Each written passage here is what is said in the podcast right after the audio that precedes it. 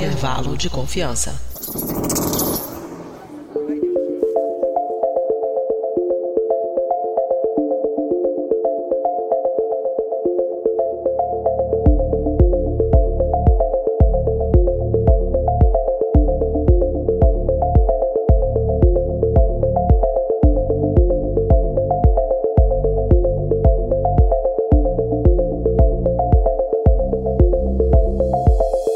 Querido e querido ouvinte Dobry Den, estamos aqui com mais um episódio do Intervalo de Confiança. E se você está ouvindo, é, vendo o título desse episódio, não se preocupe, você não está tendo um déjà vu. A gente teve o nosso episódio 18, que a gente fala sobre a teoria da simulação. Este é uma espécie de um remake daquele episódio. Aquele episódio, por motivos que a gente deixou explicado no post lá do episódio 18, a gente tirou ele do ar. Esse é um remake do episódio com novos convidados. A gente vai, inclusive, também falar de outros aspectos é, deste assunto. Então, hoje a gente vai falar é, sobre a teoria da simulação. Será que a gente vive dentro de uma simulação? É, e, enfim, como a gente vai ver, isso é uma, é uma ideia antiga que a humanidade tem, essa questão de questionar a realidade. Né? Por exemplo, o Descartes, no século XVII, ele falou que é, existe essa possibilidade de a gente estar sonhando e que todas as nossas percepções elas sejam falsas. Né? E a gente, enfim, a gente lembra sempre do filme da Matrix. Enfim, será que a gente está vivendo uma realidade realidade desse tipo? Ou será que a gente está vivendo uma realidade mais do estilo do jogo do The Sims? Ou alguma outra coisa? Será que quem está falando aqui agora é de fato uma pessoa de carne e osso ou um monte de bits, né? Enfim, esse é o assunto que a gente vai falar hoje. Tem aqui dois convidados super especiais que eu vou apresentar daqui a pouco. Mas antes de a gente começar oficialmente o episódio, como vocês já sabem, a gente vai aqui para um rápido quadro de recados com a nossa produtora Mariana Lima.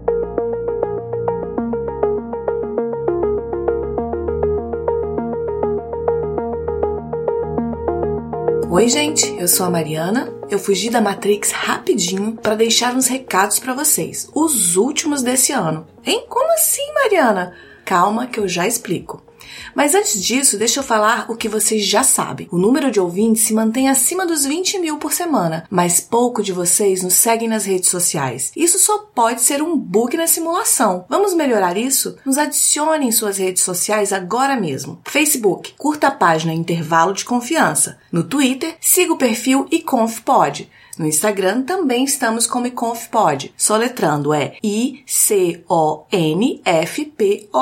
Todas essas informações e muito mais estão no post desse episódio no nosso site, que é intervalodeconfianca.com.br. Outra coisa, continuamos expandindo nossa equipe e precisamos de pessoas que gostem de escrever, pesquisar e aprender coisas novas para fazer parte do nosso time que escreve as pautas. Se você tem a disponibilidade, entre em contato e venha fazer parte da nossa equipe. Chega de recados por hoje, gente. Vamos então ao nosso último episódio do ano. Sim, último episódio do ano, porque depois disso a gente vai tirar umas merecidas férias. Só que não fique triste, você não ficará sem conteúdo do intervalo de confiança. A partir da semana que vem, teremos um período de episódios especiais que revisitam alguns dos temas que abordamos em nossa história. Mas enquanto isso não acontece, fique aqui com o Igor e dois convidados especiais onde falaremos sobre a teoria da simulação. Isso é algo que já abordamos antes, mas agora com novos debatedores e uma perspectiva bem diferente. Será que quem chamamos de Deus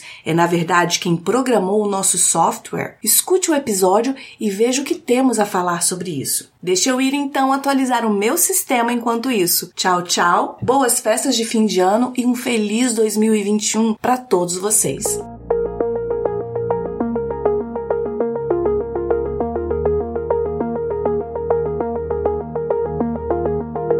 Bom, gente, vamos falar então aqui da simulação. E eu não estou aqui sozinho, né? Eu estou aqui com a presença, eu, Igor Alcântara, como você já sabe, eu estou aqui com a presença, como eu comentei, de duas pessoas convidadas. Então, aqui eu fazendo a apresentação por ordem alfabética, inclusive os dois, as duas pessoas aqui são estreantes, né? Vamos começar então com uma pessoa que eu primeiro conheci através do podcast Mitografias, mas é uma pessoa que tem uma presença até assim bem interessante nas redes sociais. Eu gosto de ouvir opinião, as opiniões dele. E sem mais suspense, então, é, bem, seja bem-vindo bem-vindo aqui para sua primeira participação, Pablo de Assis. Muito obrigado. E aí eu fico pensando se esse daqui é a simulação do episódio 18, que era o real, ou essa daqui é a realidade da simulação, que era o episódio 18.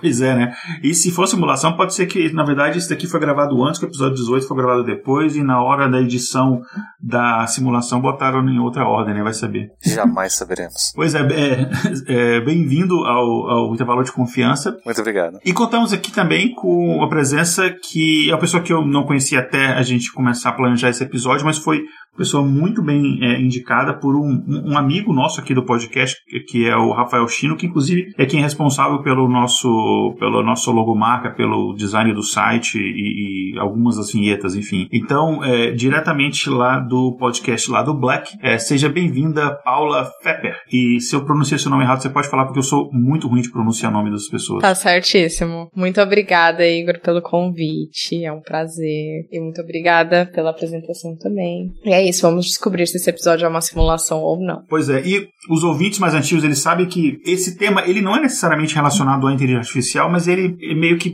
circunda um pouco esse tema, né, que é, esses, do tema inteligência artificial e simulação, eles têm uma certa correlação e um episódio que eu recomendaria aos ouvintes escutarem depois é o nosso episódio 6, que o título do episódio é Com que sonham os robôs, é, que a gente fala sobre a consciência artificial, é, que pra gente, se a gente viver uma simulação e se for possível chegar a uma simulação a um, um, a um nível de complexidade como essa, a gente precisa de inteligências artificiais conscientes. Então, dá uma olhada lá no episódio 6 que a gente fala das, é, se será possível isso acontecer um dia e se for possível, enfim, quais seriam algumas das consequências sociais, tá? Mas antes de a gente falar um pouco melhor da questão se a gente será que a gente vive numa simulação ou não, será que a gente consegue saber isso ou não? E quais serão as consequências se isso for verdade, vamos entender um pouco o que, que a gente quer dizer com teoria da simulação, só para a gente entender de fato o que a gente está falando. Você está falando em relação, por exemplo, a, a, a, alguma coisa relacionada ao filme da Matrix, por exemplo, é, que, enfim, daqui a, a, imagino não muito tempo vai até sair até um novo filme da franquia, é, mas não, não é isso. Enfim, a gente está falando de fato de uma teoria que foi publicada é, em um livro e é discutida ainda em meios acadêmicos e que é uma teoria bem interessante interessante, né? E essa, essa teoria, ela diz que basicamente, e ela não afirma isso, mas ela diz que existe uma hipótese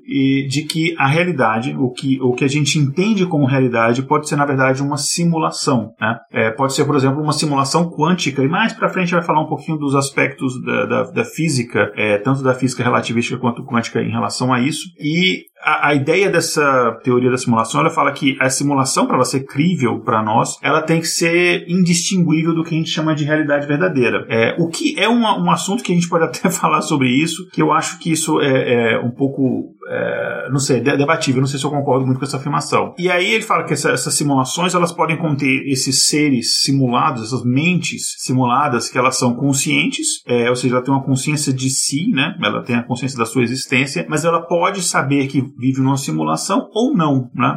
No caso, se, por exemplo, se nós formos é, uma simulação, a gente é aquele exemplo de, uma, de um ser é, simulado que a gente não sabe que a gente é uma simulação. E, enfim, a, a teoria que a gente vai discutir hoje é mais recente, mas essa ideia, como eu falei no começo, ela tem raízes bem antigas, né? Mas a teoria que a gente vai discutir hoje, ela é inclusive posterior ao próprio filme Matrix, é, e ela foi formulada pelo filósofo sueco e também professor da Universidade de Oxford, o Nick Bostrom. É, inclusive tem o, o, livro do Nick Bostrom, estava em promoção um dia desses na Amazon, no para e-book, né? E tem até audiobook também. Infelizmente só em inglês, não sei se tem em, em português, acredito que não, mas é um livro interessante que depois eu vou falar um pouco sobre ele. Então, antes de eu entrar na parte em si da teoria da simulação do Bostrom, eu queria fazer uma pergunta para vocês. Eu quero questionar essa ideia dele de que é, essa realidade simulada seria indistinguível da realidade, digamos, entre aspas, verdadeira. Eu não sei se isso é verdade, eu quero ouvir o que vocês acham, porque se a gente é uma simulação, a gente não tem conhecimento do que é uma realidade verdadeira. Eu não sei o que é realidade verdadeira. Como é que eu poderia distinguir daquilo? Se eu puder problematizar um pouquinho.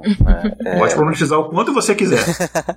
tem umas questõezinhas que eu acho que a gente precisa definir primeiro, né? Sim. É, eu gosto, né? sempre quando a gente pensa em, em simulação, tem um cara que precisa ser citado, nem que seja tipo, ele existe, que é um cara chamado Jean Baudrillard, que ele vai escrever um, um tratado filosófico chamado Simulacro e Simulação. Mas ali ele está falando sobre teoria soci é, é, sociológica, né? sobre o que que a gente trabalha de símbolos e de reproduções e o que que é realidade e o que que é simbólico ou não. Né? E ali ele vai definir duas coisas diferentes, o que que é um simulacro e o que que é uma simulação. Né? Um simulacro seria alguma coisa que vai estar representando alguma coisa que não existe. Por exemplo, e aqui eu vou trazer minha, minha, minha posição ateísta, Deus. Então, todas as representações de Deus, de divindades, de todas as religiões serão simulacros. Né? Então, vamos falar sobre o céu, vamos falar sobre o inferno, vamos construir experiências e descrições, são tudo simulacros. E a simulação é quando algo representa algo que existe. Né? Então, um documentário, por exemplo, uma fotografia, ou uma descrição, um livro, uma notícia no jornal são simulações.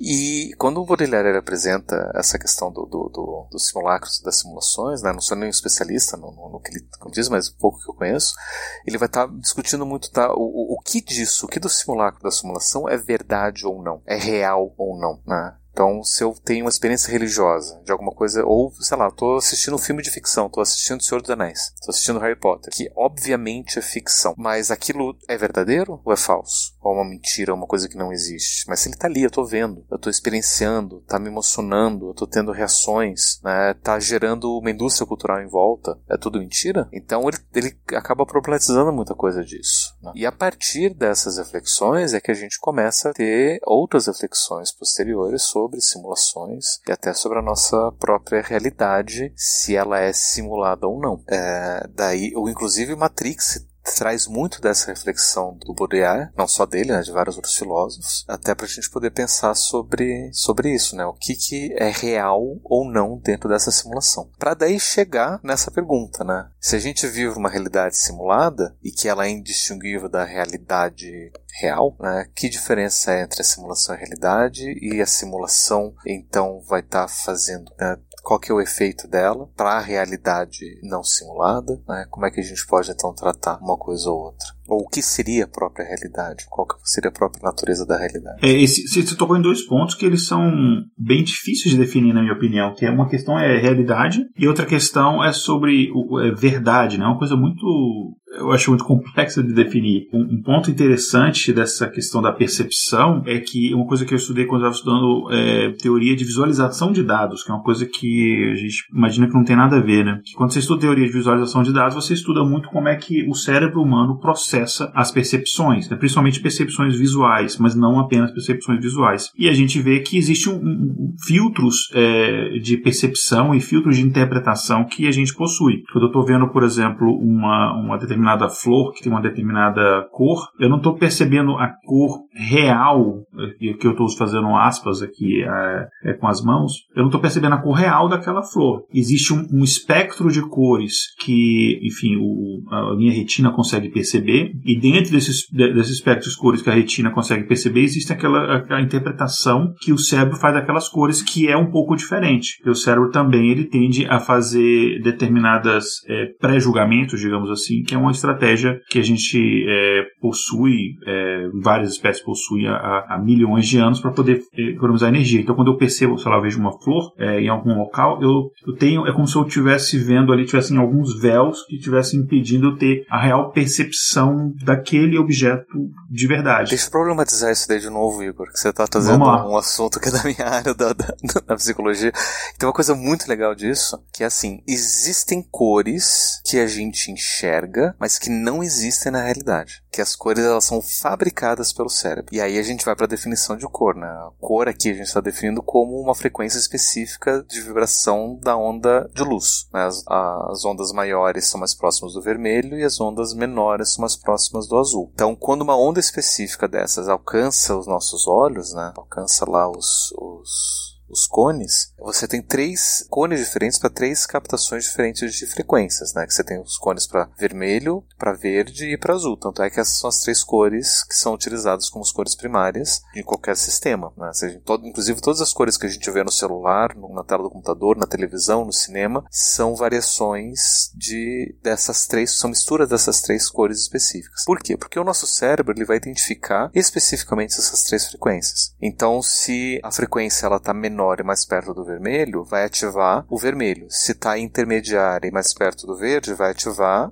a célula verde. E se está mais curta e mais perto do azul, vai ativar a célula azul. E que está intermediária vai ativar é, o verde e o azul, ou o vermelho e o verde. Né? Vai ativar ali, daí a gente vai poder perceber laranja, amarelo, né? ciano e, as, e as, todas as variações. Sem contar só um pequeno parênteses que a, hum. a proporção dessas células, desses bastões, não é a mesma. Né? É, uhum. a, se eu não me engano, o de azul é uma coisa em torno de 7% somente dos bastões é, é detectam cor azul e mais de 60% para cor vermelho. O que faz uhum. muito sentido você pensar em termos de evolução, né? Porque Sim. é muito mais importante você enxergar uma cor vermelha, que indica uma situação de perigo, do que um azul. Até mesmo porque na natureza tem muita pouca coisa que é azul, natural, né? Tem o céu, tem algumas tonalidades, algumas coisas e só. Não tem muita coisa azul. Então, obviamente que ele não vai ter que desenvolver essas percepções. Mas tem animais que enxergam ultravioleta, infravermelho, enfim, depende da, da, da, das suas variações. Né? Mas a nossa evolução visual tem, enfim, tem toda uma história bem interessante, que daí né, é um papo para outro momento. Mas uma coisa interessante, que é o seguinte: a cor violeta não existe nenhuma cor violeta. Não existe nenhuma frequência específica de luz que seja essa cor violeta, roxo, magenta,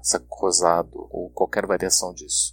Essa cor ela é especificamente criada pelo cérebro. Sem o cérebro humano a gente não veria. O que acontece é que a onda de luz, quando reflete alguma coisa que a gente enxerga com essa cor, ela reflete ondas tanto vermelhas quanto azuis, que causam uma certa, um certo padrão de interferência. Esse padrão de interferência é percebido pelas, pelas células de captação vermelhas e azul, mas são duas ondas diferentes que são percebidas, não é uma onda só. Não existe uma onda específica com essa, com essa frequência. Então, se você tenta somar e criar um padrão específico, você vai ter lá um intermediário que é verde, mas não é especificamente essa, essa, essa onda. Então, existem cores que não existem na realidade, que são criadas pelo cérebro. Existem experiên experiências sensoriais que são especificamente criadas pelo cérebro que não existem na realidade. E aí é que que entra aquela questão de, tipo, tá, mas então se eu crio essa cor no meu cérebro, essa cor ela existe na realidade ou não? Ou essa cor ela é o que que é? Porque na minha experiência, eu tô aqui olhando aqui no, nos meus livros aqui no meu quarto, eu tô vendo aqui alguns livros com cor vermelha que com certeza é uma onda específica que existe,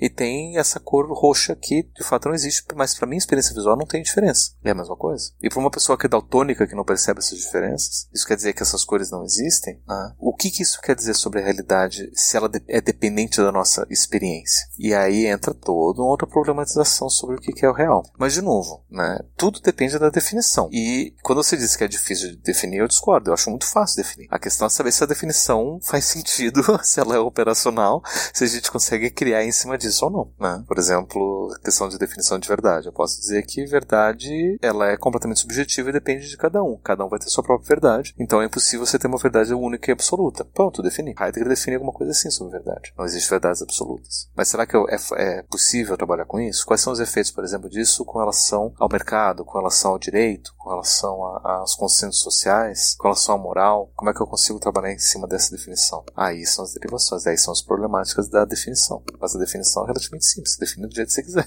Faz sentido. É, é interessante, você trouxe alguns pontos interessantes a gente, a gente, debater, a gente debater aqui, né? Que, enfim, é, se eu pudesse resumir uma coisa que eu entendi é que a nossa percepção da realidade e a realidade são duas coisas diferentes, né? Eu vou adicionar à fala do Pablo um trecho que eu separei do livro do Baudrillard que ele citou. Eu acho que vai fazer, vai acrescentar super, então eu vou ler aqui rapidinho. É um parágrafo só. E tá na página 9 desse livro, né? Que ele vai é, conceitualizar o que, que é simular, a ideia de simular, que ele mencionou, né? O Pablo mencionou na fala dele. E aí eu vou trazer agora a fala do Baudrillard pra gente discutir em cima. Que é, dissimular é fingir, não ter o que se tem. Simular é fingir, ter o que não se tem. O primeiro refere-se a uma presença, o segundo a uma ausência. Mas é mais complicado, pois simular não é fingir. Aquele que finge uma doença pode simplesmente meter-se na cama e fazer crer que está doente. Aquele que simula uma doença determina em si próprio alguns dos respectivos sintomas. Logo, fingir ou dissimular deixam intacto o princípio da realidade. A diferença continua a ser clara, está apenas disfarçada, enquanto que a simulação põe em causa a diferença do verdadeiro e do falso, do real e do imaginário. O simulador está ou não doente, se produz verdadeiros sintomas. Objetivamente, não se pode tratá-lo como doente nem como não doente. A psicologia e a medicina detêm-se aí perante uma verdade da doença que já não pode ser encontrada, pois se qualquer sintoma pode ser produzido e já não pode ser aceito como um fato da natureza, então toda doença pode ser considerada simulável e simulada, e a medicina perde o seu sentido, uma vez que só sabe tratar doenças,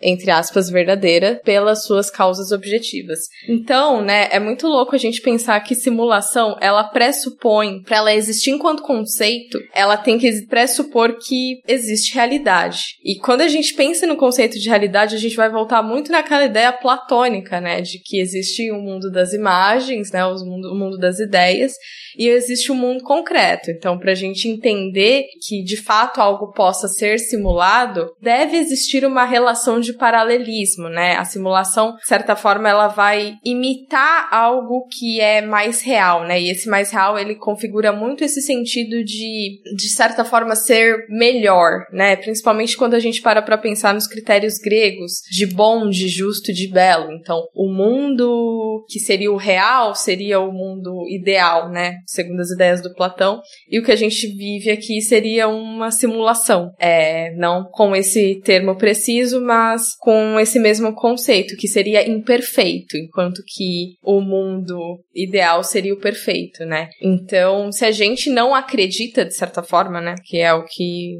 vocês trouxeram bastante nesse conceito de que existe esse paralelismo, é, então a simulação por si só é um conceito que já não faz muito sentido. Mas aí a gente cai, que eu acho que até dá para dar continuidade na pauta nesse sentido, na questão da simulação matemática, né? Eu trabalho com tecnologia, eu amei quando o Igor falou sobre visualização de dados, porque eu trabalho com isso também. E para mim é sempre uma, uma coisa chocante quando a gente para para pensar em computação de maneira geral, né? Porque ela é uma simulação, ela tende é, a se espelhar sempre nas simulações de realidade. Eu sou designer, então desde que a gente vai projetar, por exemplo, um Kindle, né? Você pensar na simulação da página virando. Você vai pegar como modelo a página virando no mundo concreto, né? Então, de alguma forma, acho muito legal o Pablo ter trazido o Baudrillard, eu já tinha separado ele, porque eu acho que essas coisas são indissociáveis. É muito difícil a gente pensar em qualquer coisa desse tipo sem pensar em é, sociologia e comunicação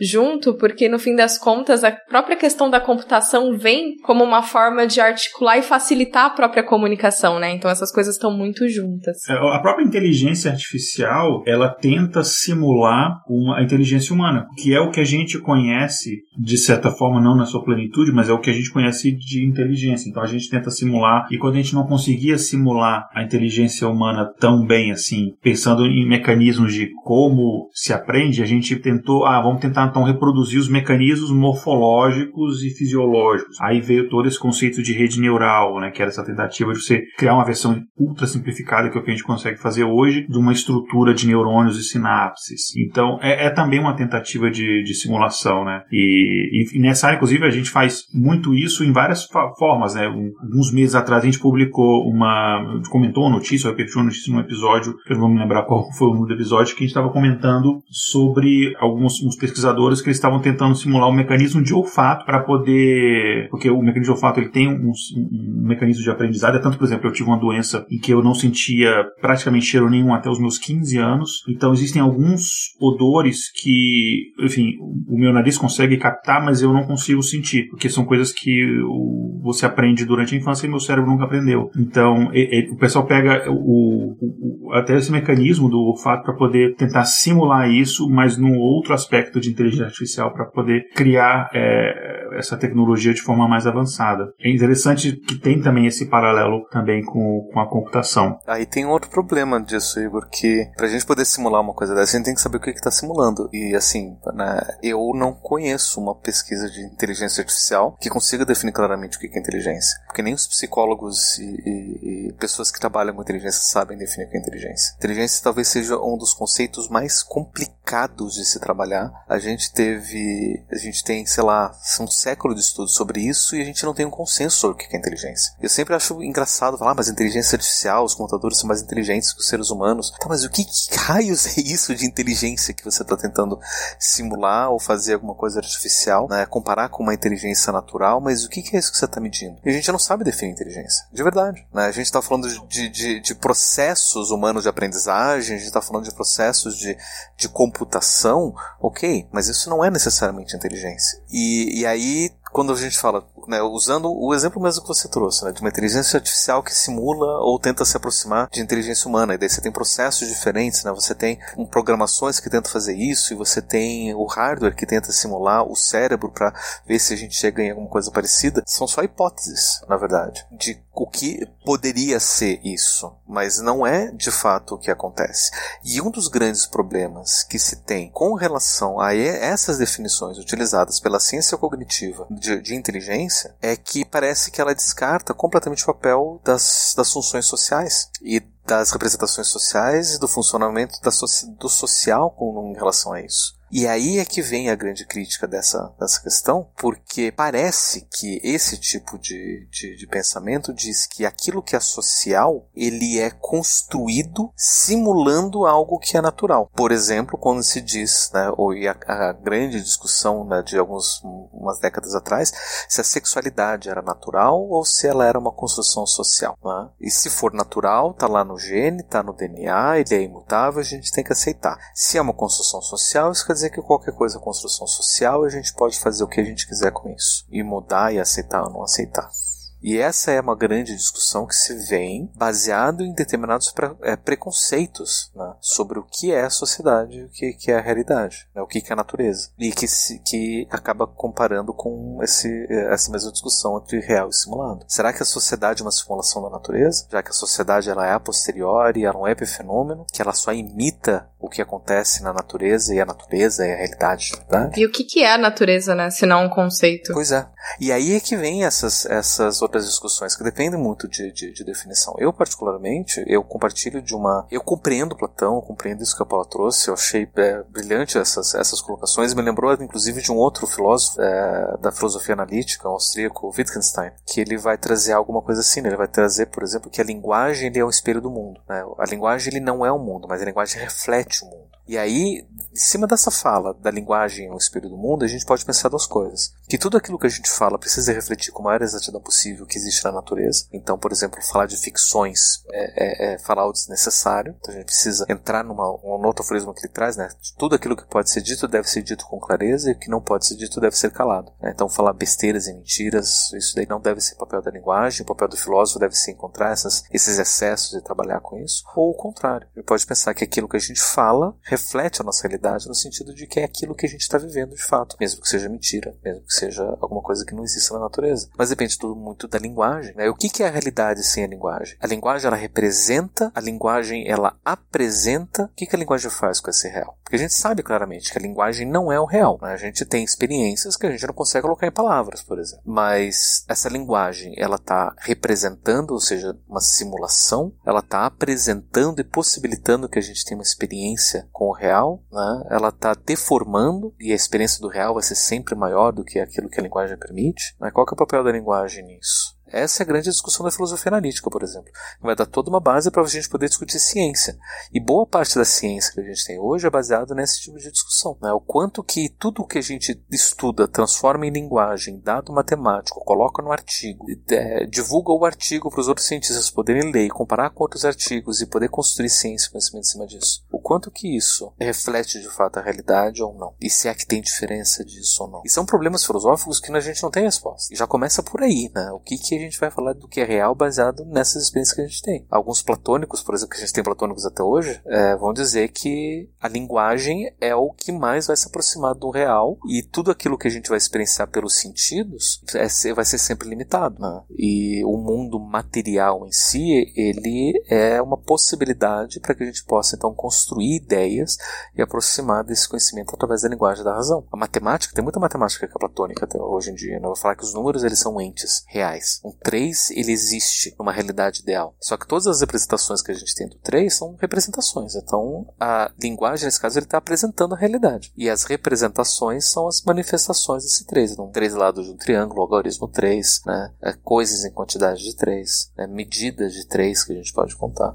Essas são representações, mas de uma apresentação que a gente só pode ter a partir da linguagem. E a gente manipula a realidade em cima desse, dessa abstração, né? Quando a gente para para pensar no 3, mas a gente vai olhar para a realidade com, uhum. com essa forma, né? Então não é como se se fosse necessariamente desvendar o real, né? É muito mais guiar o, o, o real para aquilo que é determinado pela linguagem. E se a gente cria uma linguagem nova, a gente está possibilitando o que com a realidade? A gente está possibilitando criar coisas novas na realidade, a gente está possibilitando experienciar a mesma realidade de maneiras diferentes. Né? O que, que a gente está trazendo, né? E de novo, depende do que a gente está definindo como real. Né? Eu gosto de uma definição que eu uso dentro do meu campo da psicologia, que a realidade ela é necessariamente subjetiva, né? mas por ser subjetivo não quer dizer que ela é individual. Né? A gente tem subjetividades que são compartilhadas, né? subjetividades coletivas. Né? Uma sociedade é subjetiva e ela é coletiva. Né? Mas a realidade é necessariamente subjetiva. Ela necessariamente vai depender da relação do sujeito, né? do agente que tem, né? o, que, o que parte dele pra, com relação a esse mundo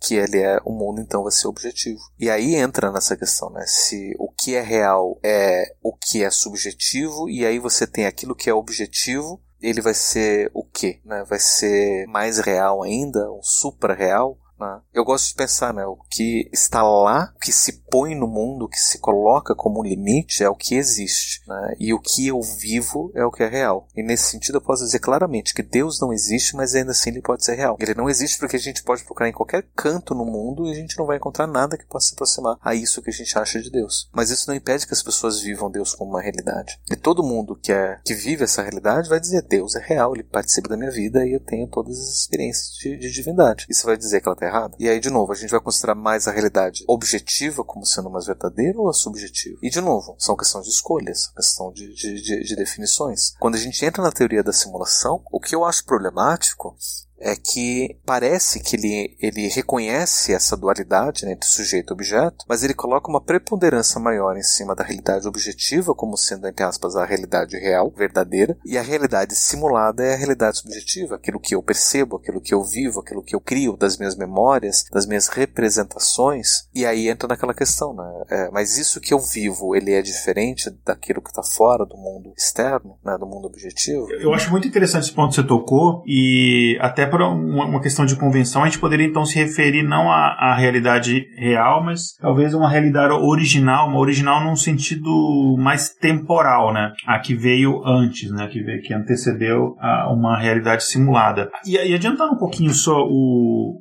tema, uma coisa que é fácil a gente imaginar é qual seria a necessidade de uma civilização tecnologicamente mais complexa desenvolver uma simulação que fosse tão complexa a esse ponto de você simular seres conscientes, né? Então, eu, eu imagino situações, por exemplo, digamos que é, a gente está passando agora, é, se o ouvinte estiver ouvindo esse episódio assim que saiu, né, vai saber que a gente está passando por um período de uma, uma pandemia. Hoje em dia a gente tem um caminho um pouco mais claro, mas principalmente no início existiam diversas possibilidades de tratamento, de formas de você de você enfrentar essa pandemia e, e todas as consequências que isso teria do ponto de vista de saúde pública, é, econômica, etc. Então imagina que eu tivesse a capacidade de simular os efeitos da, das, das, ações governamentais, por exemplo, e, e ver a, a, consequência daquilo. No final dessa simulação, é, e depois eu poderia, digamos, fazer ter aquelas mesmas é, medidas é, no, no, mundo original, digamos assim, e eu poderia ver que eu, eu, eu teria com certeza resultados bem diferentes, porque existem diversas complexidades das relações humanas que eu não estaria ali simulando. Eu, eu seria difícil simular, por exemplo, que surgiria essa quantidade enorme de, teorias da conspiração motivadas por interesses vezes, políticos ou interesses, sei lá, é, econômicos ou, sei lá, bizarros quaisquer que sejam. É, e eu, mas eu, de qualquer, qualquer coisa que eu tente simular, seja, por exemplo, uma mudança em uma política econômica, enfim, qualquer coisa, ou o efeito, por exemplo, de uma determinada vacina, quanta porcentagem da população é, estaria imune, quantas teriam um determinado efeito colateral. Se eu fizer uma simulação para ver os valores reais daquilo, eu não conseguiria chegar num, num, num número que fosse com, tivesse com uma margem de erro muito próxima a zero, porque é, eu, eu, eu, falharia em simular essas interações individuais. Então imagina que esse, esses modelos de simulações poderiam chegar depois de muitos anos, isso aqui é, é tudo conjectura, a um nível de complexidade que eu simularia uma sociedade completa, cada indivíduo seria uma pequena simulação com as suas particularidades, suas crenças, enfim, todas as suas complexidades, é, e seriam, obviamente, conscientes, é, não com conscientes de que vivem numa simulação criada com um determinado objetivo, né? E aí eu chegaria, não, não, não vou nem entrar na questão se a gente conseguiria é, é, ter uma previsão numa acurácia maior ou não, mas a ideia é que eu chegaria numa simulação complexa em que os seres simulados eles não teriam essa, essa consciência de serem simulados e, e para eles aquela realidade que eles percebem é a realidade ponto final. Então a ideia dessa, dessa teoria da simulação do Nick Brosson é esse nível de, de simulação feita e a, a, simula, a teoria dele é, é, especificamente uma simulação criada por um computador é, ou computadores ultramente avançados. Ele tem alguns conceitos que ele chama, que ele, que ele usa, que eu vou citar aqui. Ele tem um conceito que ele chama de pós-humano, né, que seria a, a civilização capaz de criar essas simulações extremamente avançadas, né? E ele tem um conceito que chama de Sims, que lembra muito aquele do jogo do The Sims, né? Os Sims seriam é, essas pessoas, ou a, a, a, civilização em si, mas é, especificamente as pessoas é, com essas mentes simuladas, né? E então, é, baseado nisso, ele imagina três possibilidades. E aqui ele não chega a uma conclusão, olha, existe uma simulação ou não, enfim, uma coisa que não dá pra gente chegar nessa conclusão, mas ele, ele elabora três possibilidades na, na teoria dele. A primeira é que é, exige é, a, a, quantidade de. E aqui, quando ele fala de civilizações, ele está imaginando, enfim, o universo como um todo, não apenas é, civilização do planeta Terra. Mas ele diz que a fração de civilizações é, que atingem um nível de complexidade para chegar nesse estágio pós-humano, ou seja, elas conseguem criar simulações é, nesse nível de complexidade, ela é muito próxima de zero. Ele nunca afirma zero, mas é muito próxima de zero. Então essa seria a possibilidade 1. Um. Ou seja, é, a gente não chega nesse estágio de evolução tecnológica que a gente consegue fazer essa simulação. Uma segunda possibilidade que ele, ou hipótese, né, que ele cita é que a, você até consegue chegar nessa tecnologia, mas as civilizações que atingem essa, esse nível que a gente chama de pós-humano, elas não têm interesse em desenvolver essa tecnologia, por, sejam por questões éticas, sejam por questões práticas, econômicas, por quaisquer motivos que sejam, essas civilizações elas têm essa capacidade, mas elas decidem não fazer o uso dessa capacidade. Essa seria uma segunda possibilidade. E a terceira possibilidade que, que ele cita é que as civilizações elas chegam nesse estágio pós-humano e elas decidem criar essas simulações. E aí, que seja basicamente assim, é, é possível que existam essas simulações nesse estágio avançado e elas são, elas foram ou foram, serão, enfim, de fato elas existem ou existirão. Uh, e aqui eu estou resumindo bastante o, o, trabalho dele, mas aí ele fala, olha, se a primeira opção for verdadeira, ou seja, a gente nunca chega nesse estágio, isso quer dizer que, imaginando que, enfim, uh, a, a, tecnologia vai evoluindo, você pode imaginar que é possível que a inteligência artificial ou qualquer coisa que, que seja equivalente a isso chegue num nível, no, sei lá, pode ser milhões de anos, pode ser um bilhão de anos, não sei, mas é possível que ela chegue num nível um dia que ela seja capaz de simular esse tipo de coisa. Se nunca se chegar a este ponto, ou se nunca se chegou em um local do universo a esse ponto, é porque existe algum tipo de filtro, o grande filtro que eles chamam, que as civilizações elas acabam, elas são exterminadas, chegam, enfim, elas, elas acabam antes de esse nível tecnológico ser, ser alcançado. A segunda é, elas têm essa capacidade e, não, e decidem não utilizar essa capacidade, é, é a menos provável, porque basta que uma pessoa nessa sociedade que decida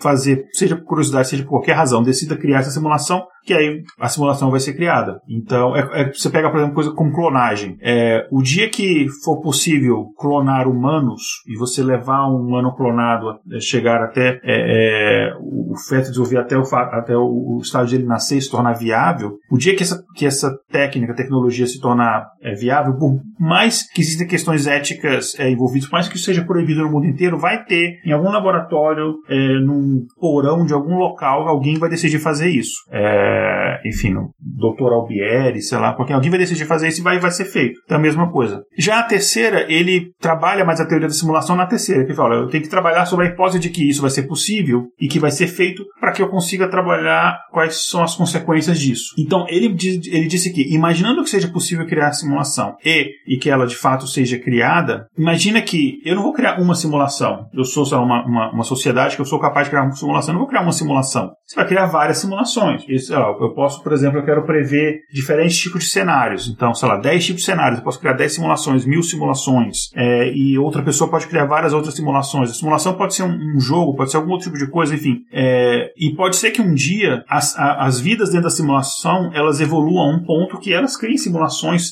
delas mesmas é, e assim por diante. Então ele fala que passado o tempo você vai ter uma realidade original e milhões, bilhões, sei lá quantas outras realidades não originais simuladas. Um cálculo de probabilidade muito simples, obviamente quando eu digo muito simples é até uma forma de crítica, mas muito simples. Você existe uma realidade original que o Broston ele chama da, da realidade em si, né, concreta, o que a gente discutiu que é, a gente falou aqui que é problemático, e você tem milhões de outras que não são é, essa realidade original. Qual é a probabilidade de que nós, mais uma vez, seguindo a premissa de que existem as simulações, qual é a probabilidade de que nós vivemos nesta realidade original? É muito, muito, muito, muito, muito pequena, né? Então, é, sei lá, seria uma coisa é, tão pequena que seria. Se a gente pegar aqui um número que eu calculei aqui, se a gente tiver uma realidade com 10 milhões de simulações, a possibilidade, a probabilidade de que a gente viva nessa, nessa realidade original é de 0.000001. Ou seja, é praticamente então é muito mais provável que a gente viva numa realidade simulada. Mais uma vez, existem premissas para que essa realidade, para que essa, essa afirmação seja verdadeira. Não vá afirmando por aí, nós está provado que vivemos numa simulação. Não, tem várias premissas que eu, eu fiz questão de, de estabelecer aqui, então é, não se desespere, mas isso segundo a teoria do Nick Brosson, e vocês fiquem à vontade para problematizar o quanto vocês quiserem sobre isso, né? A teoria dele basicamente assim, eu tô resumindo muito, muito, porque é um livro grande, tá? É, e ele entra questões da, de quântica, enfim, ele entra outras questões, mas resumidamente é, é isso que ele fala. Então. Eu tenho um problema com tudo isso, que é assim, é, a, a, lógica dele é uma lógica que faz sentido, né, dentro disso, isso que ele apresenta. A gente não, não, vou, não vou discutir com essa lógica. Mas isso me apresenta um, uma problemática que eu acho meio. É uma, é uma discussão que eu não sei nem como definir, eu acho uma discussão de ontologia, né? de definição do que são as coisas. Que assim, eu tenho percebido que as, as explicações das coisas, até indo para a afirmação do princípio de, da navalha de Ockham, da parcimônia Ockham, né, que, que a resposta mais simples tende a ser mais verdadeira, ou como ele diz no, no original, vamos tentar duplicar as coisas, né, tentar ao máximo não duplicar essa realidade. E aí a discussão do Ockham, ele tem uma, uma, uma situacionalidade bem interessante, é, que daí eu, qualquer coisa eu volto a perguntar. O, eu tenho percebido que as, as explicações das coisas elas partem por dois caminhos. Ela primeiro tende a ser dualista, ela tem uma duplicação para tentar entender em cima daquilo que já se conhece, junto com algo que é novo e diferente, que a gente não conhece, então a gente vai pressupor que é de uma natureza diferente, que existe alguma diferença e aí a gente precisa criar regras e explicações diferentes e comparar com aquilo que a gente já conhece, e com um amadurecimento das ideias e da compreensão do que é aquilo que a gente já conhece daquilo que é novo, as explicações tendem a ir para um campo mais monista e explicar tudo a partir de um mesmo princípio. No meu campo, que é a psicologia, esse é um dilema muito claro, né? Por exemplo, a mente, ela é de natureza diferente do corpo ou não, né? E aí você tem explicações que são dualistas, dizendo que a mente é um processamento diferente do corpo, que tem regras diferentes do funcionamento do corpo, que cérebro e mente são coisas diferentes. Daí a gente pode ter várias explicações, né? Por exemplo, que a mente é criada, um epifenômeno do cérebro, que ele é uma de natureza é, parecida com, com software e hardware que são diferentes, né? Ou eu posso chegar num ponto e dizer que não, mente e o corpo é uma coisa só. É isso que eu chamo de mente ou que eu chamo de corpo, não tem muita diferença, é uma, da mesma natureza, é uma coisa só. Né? Pablo, me corrija se eu estiver errado, mas eu acho que você comentou isso num Mitografias de uns dois ou três anos atrás. Estou enganado? Eu... Sim, a gente. É, eu tem, lembro disso. Tem um, episódio sobre o mito da mente onde eu falo sobre isso. Né? É eu, isso mesmo. eu defendo a premissa monista, que não existe mente. Então tudo aquilo que a gente fala que são princípios da mente, não é. Inteligência, por exemplo, que é um processo mental, não existe. Mente não existe. Essas são criações que a gente faz para tentar entender aquilo que a gente não consegue explicar de nenhuma outra forma. Né? E aí isso fala muito mais da nossa ignorância a respeito das coisas do que da própria realidade. E que é uma das explicações, por exemplo, que a gente pode ter dentro da falácia que a gente chama do, apelo à ignorância. Não sei como foram construídas as pirâmides, logo foram os alienígenas. Né? Então, a minha ignorância sobre a engenharia de 10 mil anos atrás, 5 mil anos atrás, só pode ter uma explicação que é uma explicação que eu não conheço. Tá? Então, a minha ignorância abre espaço para alguma coisa diferente. O que é muito das explicações, por exemplo, que falam não sei logo Deus, não milagres, né? não sei como isso funciona, então foi um milagre divino. É o Deus, é o Deus das lacunas, né? Deus das lacunas, exatamente. Deus das lacunas, apelo à ignorância, é tudo a mesma falácia. Né? Não Não sei logo isso. E isso mostra um pouco dessa realidade dual, né? Ou seja, que você tem aquilo que você conhece e aquilo que você desconhece. O que o Freud vai chamar de consciente, a gente desconhece. Né? E aí ele vai criar toda uma lógica, umas regras e um funcionamento específico para esse inconsciente, diferente do resto da natureza, que é consciente. Só que quando você começa a amadurecer essas ideias, você vê que não faz sentido você criar regras diferentes. Né? Faz sentido você entender que natureza é uma coisa só, né? que aquilo que a gente vive é uma realidade única, né? ela não precisa ser dual. E essa explicação que você trouxe, para mim, cai nesse problema. Ela necessariamente esbarra no dualismo, porque ele já tem a realidade original e a realidade simulada. Pronto, já tem o dual ali. E aí, quando você entra no dual, todas as, as explicações que você trazia pros dualismos encaixam perfeitamente. Então, por exemplo, se eu caio nesse dualismo do, da realidade original e para a realidade simulada, então com certeza, por todas as definições possíveis, tudo o que eu falar sobre Deus se encaixa na realidade original. Então, Deus é a criatura da realidade original. Eu, como sendo fruto dessa realidade simulada criada por Deus, estou à mercê das suas leis e das regras que Ele cria para mim. E aí eu já tenho todas as explicações possíveis e eu posso pensar, por exemplo, que se existe um Deus, esse a gente vive uma simulação da realidade original que Deus criou pra gente. E isso abre um universo bem complicado de possibilidades, porque se existe uma, né, como foi falado, né, simulações e se várias infinitudes de simulações, isso quer dizer que podem existir infinitos deuses, infinitas realidades diferentes desses infinitos deuses, e eu posso chegar numa determinada realidade simulada, um determinado grau de desenvolvimento específico pós-humano e criar uma simulação dentro da simulação. E a gente pode estar vivendo, por exemplo, dentro de uma simulação criada numa realidade original que pensou e se eu criar uma simulação, quanto tempo será que ela vai, vai demorar para criar uma outra simulação? E quanto tempo essa outra simulação criada dentro da simulação vai demorar para criar uma outra simulação? E assim sucessivamente a gente pode estar tá na, sei lá, na 57 camada de simulação diferente e está sendo medido quanto tempo da nossa realidade demora para criar a nossa simulação, o nosso universo simulado nesse sentido. E aí vai para onde? Qual que vai ser a realidade original? Qual que vai ser a realidade final? Como que a gente vai conhecer e saber do que se trata isso? E aí a gente vai ter todos os problemas que se criam por conta daquilo que não se conhece. E no final das, das contas acaba caindo numa questão de escolha mesmo, de uma de, de escolha de, de, de, premissas, que a gente não tem como definir, a gente não tem como saber mesmo. É, é, e aí eu entro no meu lado cético, claro, é alguma coisa que não dá para ser conhecido, não dá para saber se de fato a gente está numa simulação ou não, se isso é real ou não,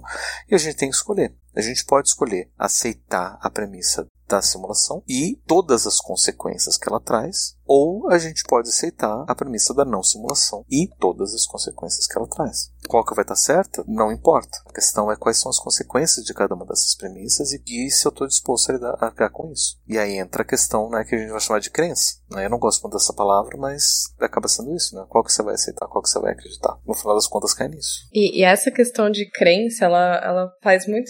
Estava pensando enquanto vocês falavam, enquanto o Igor ia é, colocando, né, essa a teoria do Nick, Nick Bostrom, o quanto que no fim das contas me parece que há, né, essa necessidade de se pensar uma simulação muito com base nessa conexão para um próprio conceito de Deus que o Pablo falou aqui de uma maneira que eu acho que faz total sentido. E para além disso, me parece que a, a grande necessidade para além de justificar muitas vezes ou ainda, né, intercalar esse conceito de uma maneira um pouco mais científica exatas, entre aspas, sabe? Porque é uma, é, os conceitos de pós-humano, né, sempre estão muito conectados a toda a questão tecnológica de máquina. Quase como uma tentativa, né, a partir do momento que a gente coloca como é, a, a própria ideia do, do que o Pablo falou também anteriormente, de que existe essa diferenciação, né, entre a, o que é o matemático, né, como se fosse algo mais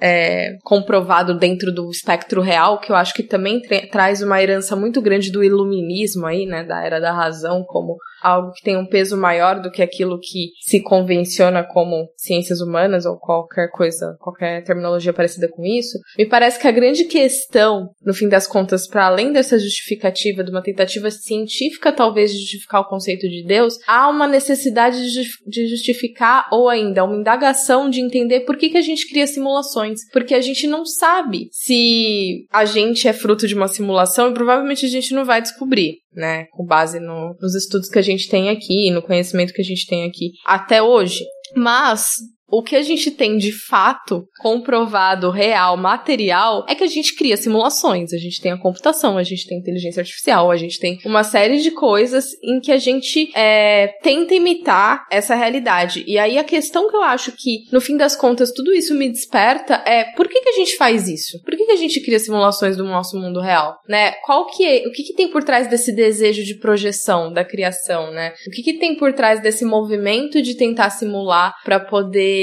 constituir o que quer que seja, comunicação, é, entrar em contato com outros seres humanos, é, suprir determinados desejos, né? A tecnologia sempre cai muito nisso. Pós-humano, é, eu estudei muito pós-humano dentro da linha de biohacking e computação vestível. E é muito maluco como todas essas é, ideias de. até o próprio movimento maker caem dentro de uma necessidade de atendimento de necessidade, né? De desejo. Então, ai, como a gente consegue chegar mais rápido em determinado lugar? Vamos colocar uma prótese artificial, é, mecânica no pé, que é removível e que faz você andar mais rápido, né? Então, no fim das contas, essa tecnologia ela é criada, né? E acoplada como parte da, do corpo físico de uma pessoa, não só simulando um pé, porque, né, aqui eu tô dando exemplo de um pé, mas poderia ser qualquer outra coisa. Então ela sempre vai pegar essa referência do que a gente tá vendo dentro dessa, do que a gente entende como realidade, né? Também já foi discutido aqui.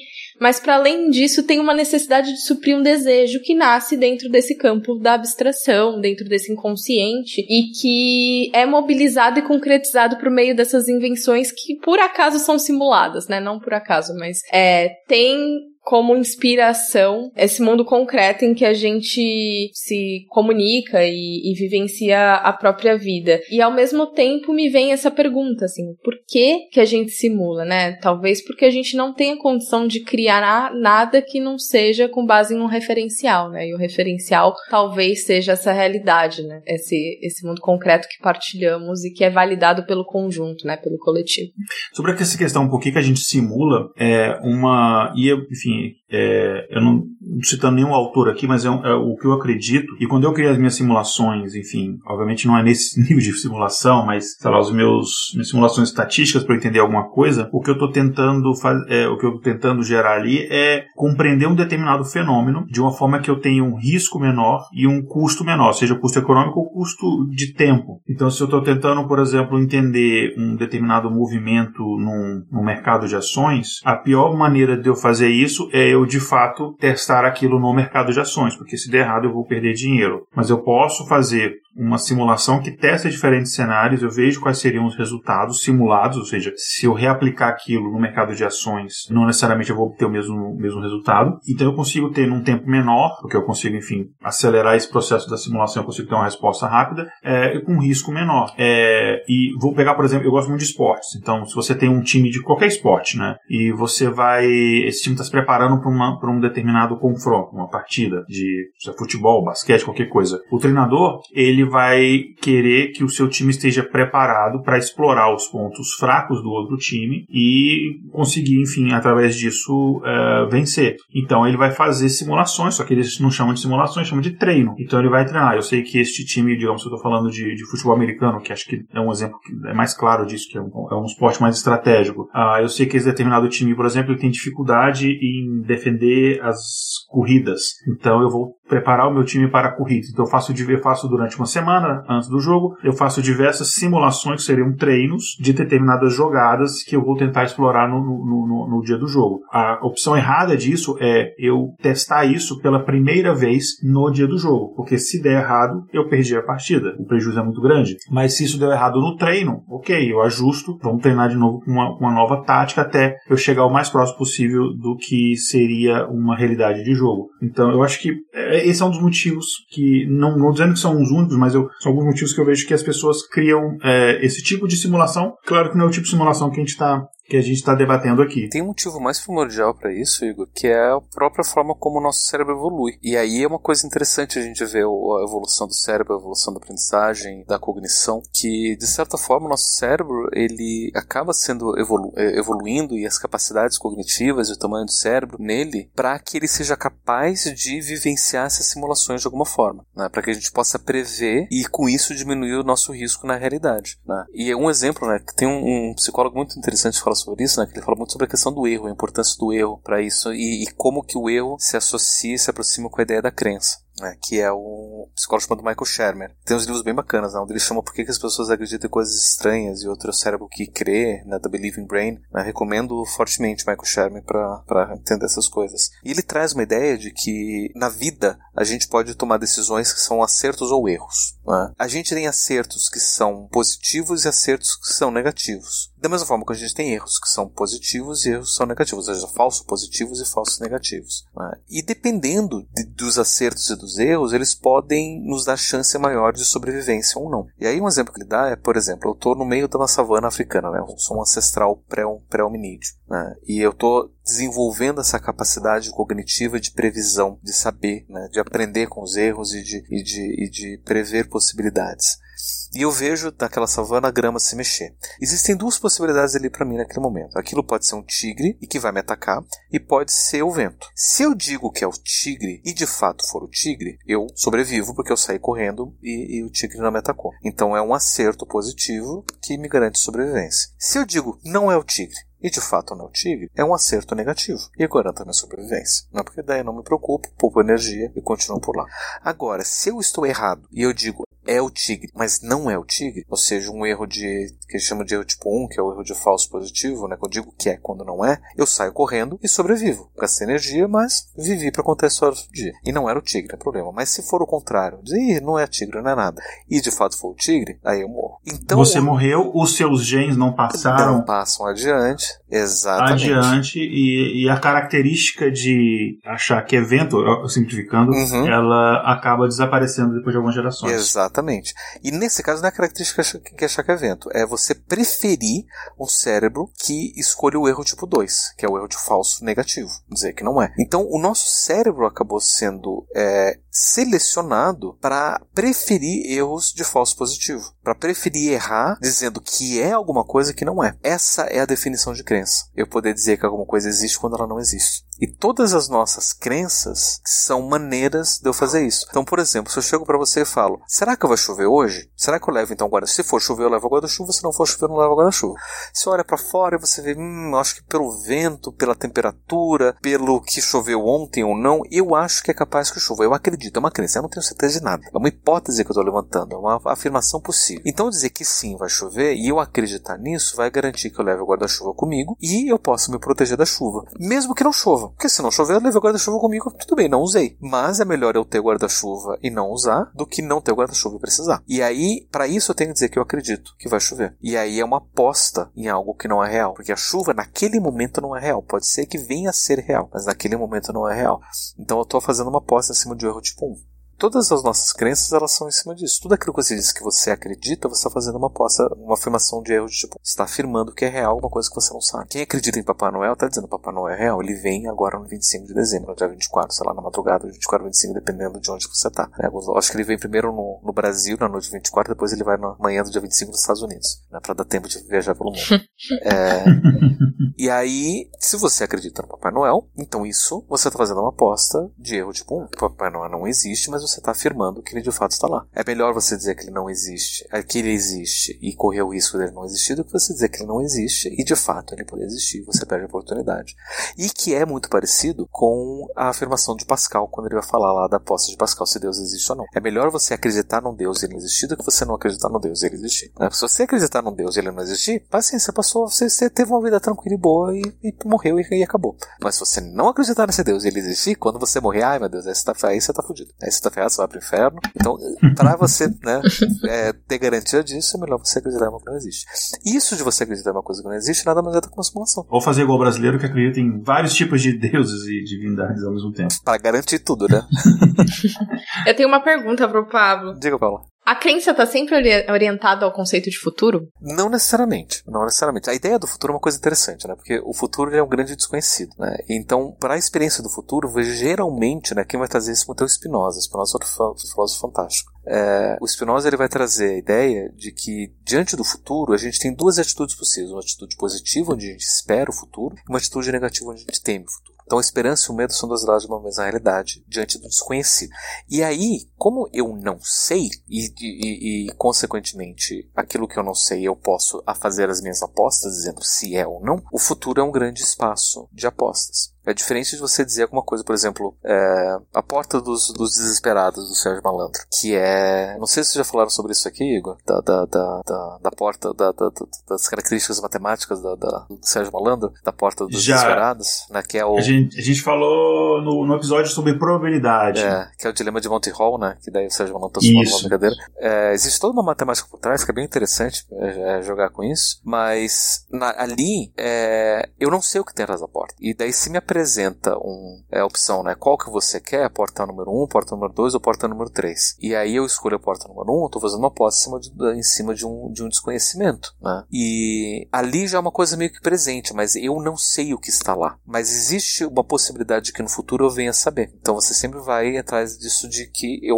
posso vir a conhecer. E então envolve muito disso. Então por isso que o, o, o futuro e o desconhecimento eles andam muito juntos, porque é sempre no futuro que eu vou poder vir a conhecer algo que eu não sei, mesmo que seja com relação ao passado. Né? Então, por exemplo, eu acabei de fazer uma descoberta arqueológica de uma civilização que eu não sabia. E eu ainda não sei, eu tenho um grande desconhecido, desconhecimento de alguma coisa que já foi. Então eu posso levantar várias hipóteses sobre algo que eu vou vir a conhecer. E aí é que a gente acaba construindo em cima desse desconhecimento, né? em cima da possibilidade de que tudo eu possa vir a conhecer. E em, cima, em cima dessa possibilidade eu posso construir ou esperança ou medo. Né? Ter duas atitudes. Né? Se eu tenho esperança, eu vou atrás. Se eu tenho medo, fujo desse desconhecido. E geralmente, né, as, as religiões que lidam isso, eles acabam brincando muito com a questão da esperança do medo. Coloca a esperança naquilo que a religião quer que você faça e o medo em cima daquilo que você quer que você não faça. Deixa eu trazer um outro ponto aqui agora. É um ponto que, mais do, do ponto de vista quando a gente analisa essa simulação, quando eu falo de simulação aqui, é, a gente está falando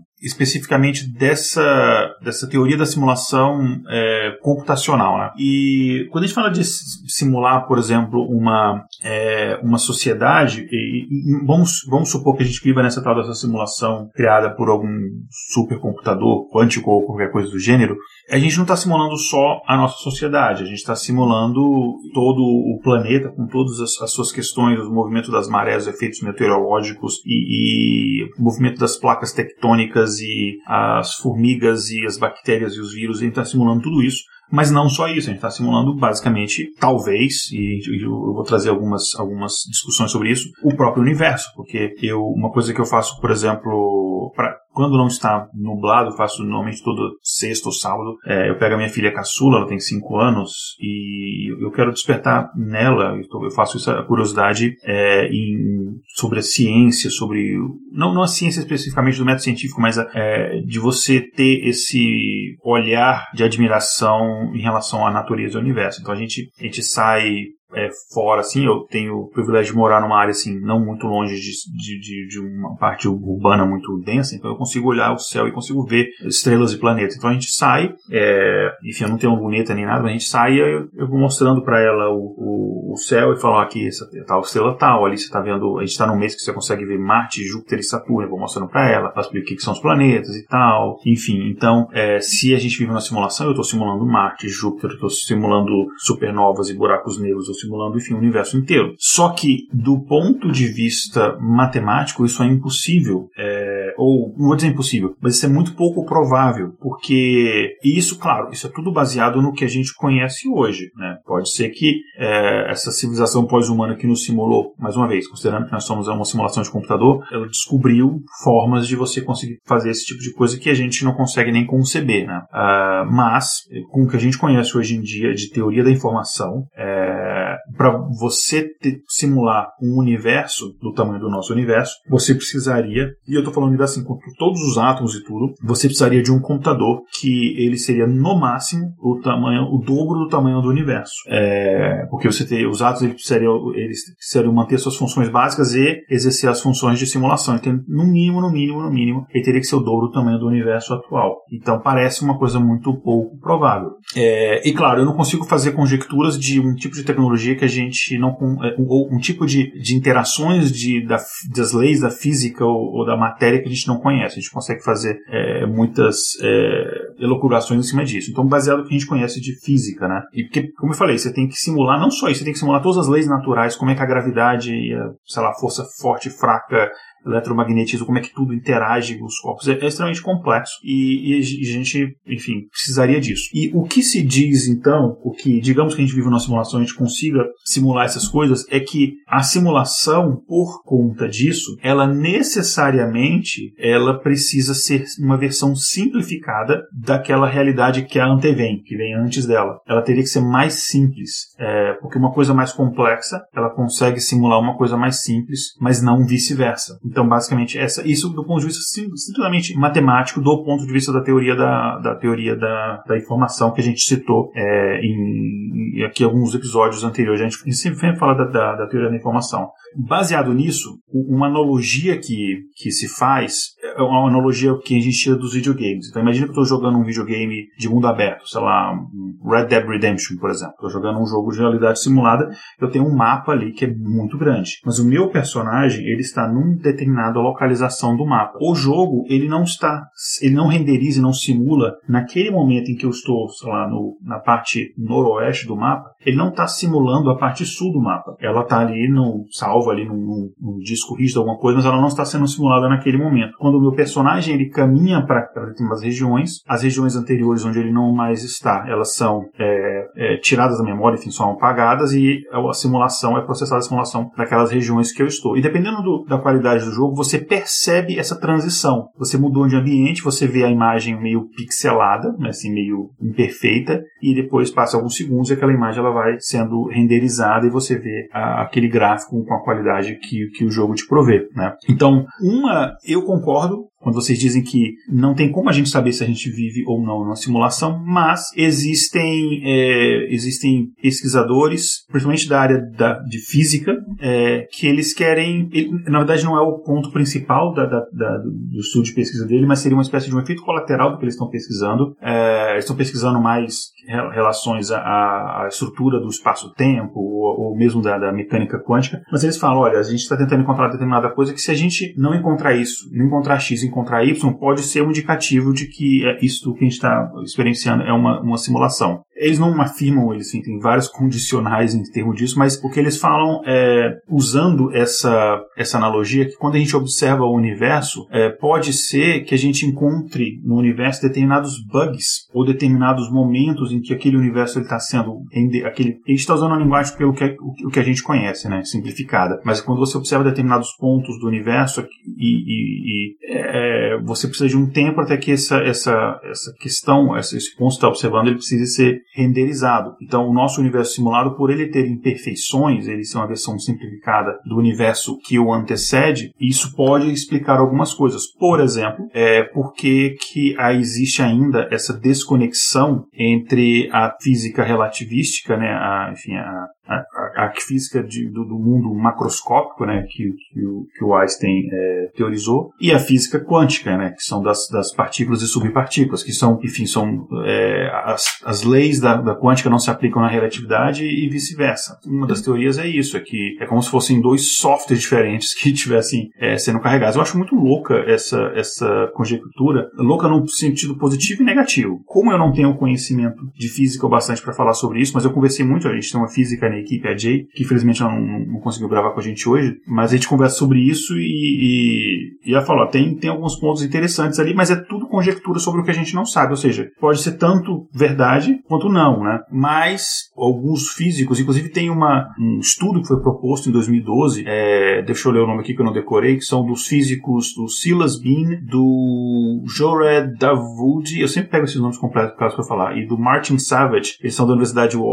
de Washington, é, na, no estado de Washington, né, de Seattle, e eles propuseram um projeto de pesquisa, e então eles estão ainda tentando obter os fundos necessários, já estão há oito anos tentando obter a verba para poder manipular esse estudo, que vocês vão precisar, enfim, de é hora de o um acelerador de partir, vão precisar de várias coisas para eles testarem essa, essa, essa teoria. É, mas basicamente a teoria deles diz o seguinte: o espaço-tempo, o tecido do espaço-tempo, é, a gente imagina, de acordo com a teoria da relatividade, de que ele é contínuo. Tá? Então, quando eu digo contínuo, quer dizer que entre um ponto e outro existem infinitos pontos. Imagina como se fosse um número contínuo. Entre 1 e 2 eu tenho infinitos números, né? Posso ter 1.1, 1.1, etc. Então, o, o espaço-tempo, imagina como se fosse mesmo um plano cartesiano, por exemplo, ele tem infinitos pontos entre um ponto e outro. Então, por isso que a gente fala que ele é contínuo, segundo a relatividade. Então, se eu estou fazendo uma, uma viagem de um, sei lá, entre um ponto A e um ponto B, eu percorro cada um dos, enfim, átomos, partículas existentes nesse espaço. Já a quântica, ela, ela parte do, do pressuposto, as equações do quântico, elas funcionam num espaço que ele é discreto, ou seja, você tem saltos entre um ponto e outro. Do 1 um você vai para o 2, né? Você não tem o um 1,5, por exemplo. É, a, a, luz, por exemplo, ela se comporta num espaço discreto, né? Você tem esses pequenos saltos de energia que a gente chama de fótons, né? E já na relatividade a gente não tem isso. E o que eles estão teorizando é que o, o tecido espaço-tempo, ele é, na verdade, contínuo e discreto ao mesmo tempo. Então, ele é contínuo com pontos discretos dentro dele. E eu não sei a, a, o detalhe a fundo porque mais uma vez eu não sou físico eu não tenho um conhecimento de física quântica e tal mas eu comecei várias vezes com a Jay sobre isso. Ela tentou me explicar e cada vez que eu achava que eu estava entendendo ela falava uma frase e aí eu não entendi nada. Mas a ideia básica é mais ou menos essa. E eles acreditam que quando a gente tentar observar essa relação entre o plano né, plano seria a palavra mas entre essa parte discreta e a parte contínua do espaço-tempo né, quando eu falo espaço-tempo, eu estou falando do, do, enfim, do espaço sendo medido em quatro dimensões, né? É, é a largura, o comprimento, a altura e o tempo como uma quarta dimensão. Quando a gente observar essa relação discreta e contínua entre ele, a gente vai ser capaz de encontrar esses pequenos bugs de renderização é, que nenhuma teoria, nem a, a, relatividade, nem a quântica conseguem explicar. E eles falam que isso pode ser um indicativo de que é, é como se ou você tivesse dois softwares é, simulando o universo microscópico microscópico, o universo macroscópico, ou simplesmente é um, é um bug mesmo. E aí eles falam que se, se acontecer coisa de você estar observando e você ter uma determinada medida e a sua continuação da observação, se tiver outras medidas, como se aquilo estivesse sendo renderizado, pode ser um indicativo que a gente encontrou essa pequena falha no tecido. Eu acho maluco isso, porque acho que a gente não teria uma tecnologia ou capacidade para detectar essa simulação partindo do pressuposto que a simulação ela sempre ela, ela é menos detalhada ou menos complexa do que a realidade que o antevém, que a antevém, mas é o que é uma linha que o pessoal da física está seguindo para uh, eh, nesta área para tentar descobrir se a gente vive dentro de uma matrix ou não. Isso daí para mim é falta de filosofia para esse povo. Porque, provavelmente, provavelmente. Porque eles, muito, porque eles não, não, não param para ver, por exemplo, que são teorias diferentes, obviamente, porque vão explicar fenômenos diferentes, de perspectivas diferentes, usando linguagens diferentes, mas que as duas elas podem ser verdadeiras, mas elas têm limitações porque elas não contemplam o todo. Né? Isso daí tem a ver, inclusive, com a própria noção de matemática. Né? Tem na teoria dos números, uma coisa que eu estou estudando agora para tentar dar uma pincelada numa parte do meu, do meu doutorado, que fala, por exemplo, que a gente tem os, todos, todos os números que a gente conhece, que a gente pode trabalhar, são números construíveis, né? são números algébricos construídos. Né? E entra todos os números naturais, é, reais, inteiros, racionais e até boa parte dos números irracionais. Só que tem uma boa parte dos números, que é a grande maioria dos números, são números é, é, transcendentes, ou transcendentais, nunca sei o que é. Que é transcendentais, são números transcendentais. Que transcendentais. Eles não são construíveis. Mas isso não impede que a gente construa muito, aproximações muito boas. Existem maneiras matemáticas maravilhosas de fazer construções de aproximações desses números. Até um, uma aproximação boa o suficiente para a gente poder fazer o que a gente bem quiser. Né? Então, por exemplo, o pi, que é o número transcendental mais, mais famoso, a gente pode dizer que pi é 3,14 e acabou, né? ou seja, 314 dividido, por 100. Hoje a gente pode simplificar e dizer que é 22 dividido por 7, que vai dar uma aproximação um pouco maior, né? ou a gente aumentar é, e construir fórmulas para poder criar aproximações disso. Mas a gente nunca vai conseguir chegar no número exato e preciso de pi. Jamais, não dá para a gente fazer isso com a matemática que a gente tem hoje. Mas pode ser que a gente descubra uma forma de contar e de usar a matemática que dê pra gente, nossa, pi é isso daqui, ponto. Tá aqui o, o número preciso, exato de pi usando essa, essa, essa construção aqui específica. Isso quer dizer que a gente estava errado antes? Não, simplesmente que aquele nosso conhecimento permitia a gente construir uma aproximação do real. Né? Se a gente vai comparar física quântica e física relativa, por exemplo, eles vão, a física quântica vai falar do, do infinitesimal pequeno e da física relativa vai poder explicar tudo o que é gigantesco e, e, e do resto do universo, né? além do, do, do, do, grande. Mas como é que faz para chegar ali no meio? Né? Como é que a gente consegue aproximar o, o, as estruturas subatômicas os grandes aglomerados de galáxias. Né? Não sei, mas isso não impede que a gente venha descobrir. Tem pessoas que estão tentando descobrir uma maneira de compreender essas duas realidades juntas. Antes de Einstein, por exemplo, a gente não fazia ideia que a matéria distorcia o espaço. E a gente via a, a órbita de, de, Mercúrio e achava que devia ter um planeta ali no meio, né, que estava atrapalhando a órbita, né, que estava mudando as coisas. Daí Einstein chegou e falou: não, se a gente mudar o, o nosso pressuposto, se a gente dizer que o vácuo tem uma energia negativa, né, uma coisa que para eles não fazia sentido o que, que era, a gente consegue explicar de um jeito mais fácil. Pronto. Criou-se uma matemática nova, uma aproximação melhor, mais eficaz para aquilo que a gente está fazendo. Né? A gente não precisa pressupor que as aproximações que não conversam entre si, mas que funcionam, elas indicam que essa é a realidade. São só aproximações. A gente precisa ter, ter aproximações melhores. Precisa entender que as duas podem estar erradas. Né? A física quântica e a física relativa podem estar erradas em muitas coisas. Da mesma forma como a física newtoniana, que serve para muita coisa, está errada em várias outras coisas. Né? E a gente sabe hoje em dia que a física newtoniana ela é uma aproximação mais fácil para as coisas do dia a dia. Mas se a gente quer uma precisão maior, a gente vai ter que ir para física relativa ou para física quântica. Senão não tem como. Sim, se eu quero calcular, por exemplo, alguma coisa, sei lá, eu, tô, eu sou um engenheiro de Fórmula 1, eu quero calcular ou fazer alguma estratégia para minha equipe de Fórmula 1, física newtoniana ela funciona perfeitamente. Sim, tá Mas ótimo. se eu aplicar física newtoniana para um satélite, por exemplo, os GPS estariam não funciona. hoje em dia fora quilômetros, né? Não funciona. Mas isso quer dizer que Newton estava errado? Não. Só quer dizer que a aproximação que a física newtoniana oferece pra gente não dá conta dos fenômenos naquele outro espaço. Mas se eu quiser usar a mesma física para calcular o GPS, para calcular uma coisa num, carro de Fórmula 1, eu consigo. As fórmulas vão ficar muito mais complexas, muito maiores, muito mais difíceis, e a chance de errar também vai ser maior, e vai ser muito mais é muito mais fácil aplicar uma, um F igual a MA. É muito mais fácil, são três variáveis e acabou. Né? É, eu concordo com a sua visão de que, de fato, são. É, o que, a, o, os físicos eles, eles têm este sonho de, de unificar as duas teorias, né? Com uma teoria que, que explica tudo, a teoria do, do de tudo, né? Teoria de tudo. Mas hoje em dia, o que a gente conhece de relatividade quântica, a gente consegue fazer todas as coisas. Quando você vai, por exemplo, fazer uma máquina de ressonância magnética, a quântica ela se aplica perfeitamente. É, inclusive, você fazer um exame de ressonância magnética, por mais que você não saiba, mas é uma fé muito grande de que a, a quântica funciona, né? Porque você está entrando num campo magnético. Se a quântica não funcionasse, assim, você teria, sei lá, é, desintegrado ou alguma coisa parecida com isso. Então, eu acho que do ponto de vista prático, enfim, as duas teorias funcionando separadamente funciona bem para o que a gente tem hoje em dia. Eu acho interessante. Deixa eu fazer uma, uma, uma proposta aqui para vocês.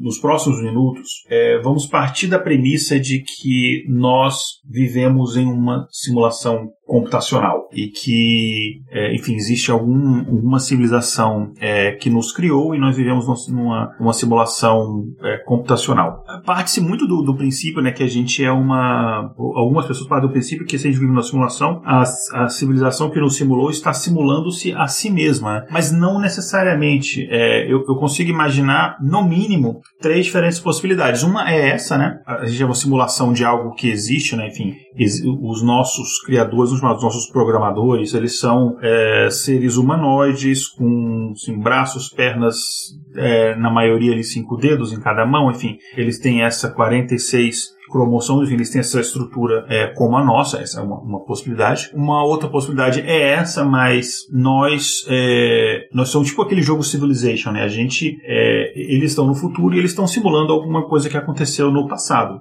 Seja lá por que motivo for. Pode ser, a gente só pode ser simplesmente um joguinho de, de celular de alguém, né? Vai saber. Mas tem também outra possibilidade que é interessante, é que os nossos, digamos, criadores, eles são completamente diferentes da gente. Imagina, sei lá, tipo um, um, StarCraft, por exemplo, né? Que é um jogo, enfim, é o pessoal só da minha faixa etária que vai lembrar. Que eles podem ser, não tô falando necessariamente que eles sejam uma raça alienígena, até porque não faria muito, muito sentido isso, né? Porque, enfim, a gente teria, estaria no mesmo planeta já que a gente está sendo simulado por eles, né? Mas assim, sei que a minha ideia é que eles podem também ser seres completamente diferentes, que a gente não consiga nem conceber como eles seriam, é, e eles estão simulando por algum motivo alguma coisa completamente diferente deles, por qualquer motivo que seja. E aí eu não estou entrando nem na questão das motivações, porque eles estariam nos simulando, porque é, é como a gente tentar querer entrar na mente de Deus, né? É, mas é que a natureza da simulação em si poderiam ser diferentes tipos, não necessariamente uma, uma tentativa de simulação real do que está acontecendo.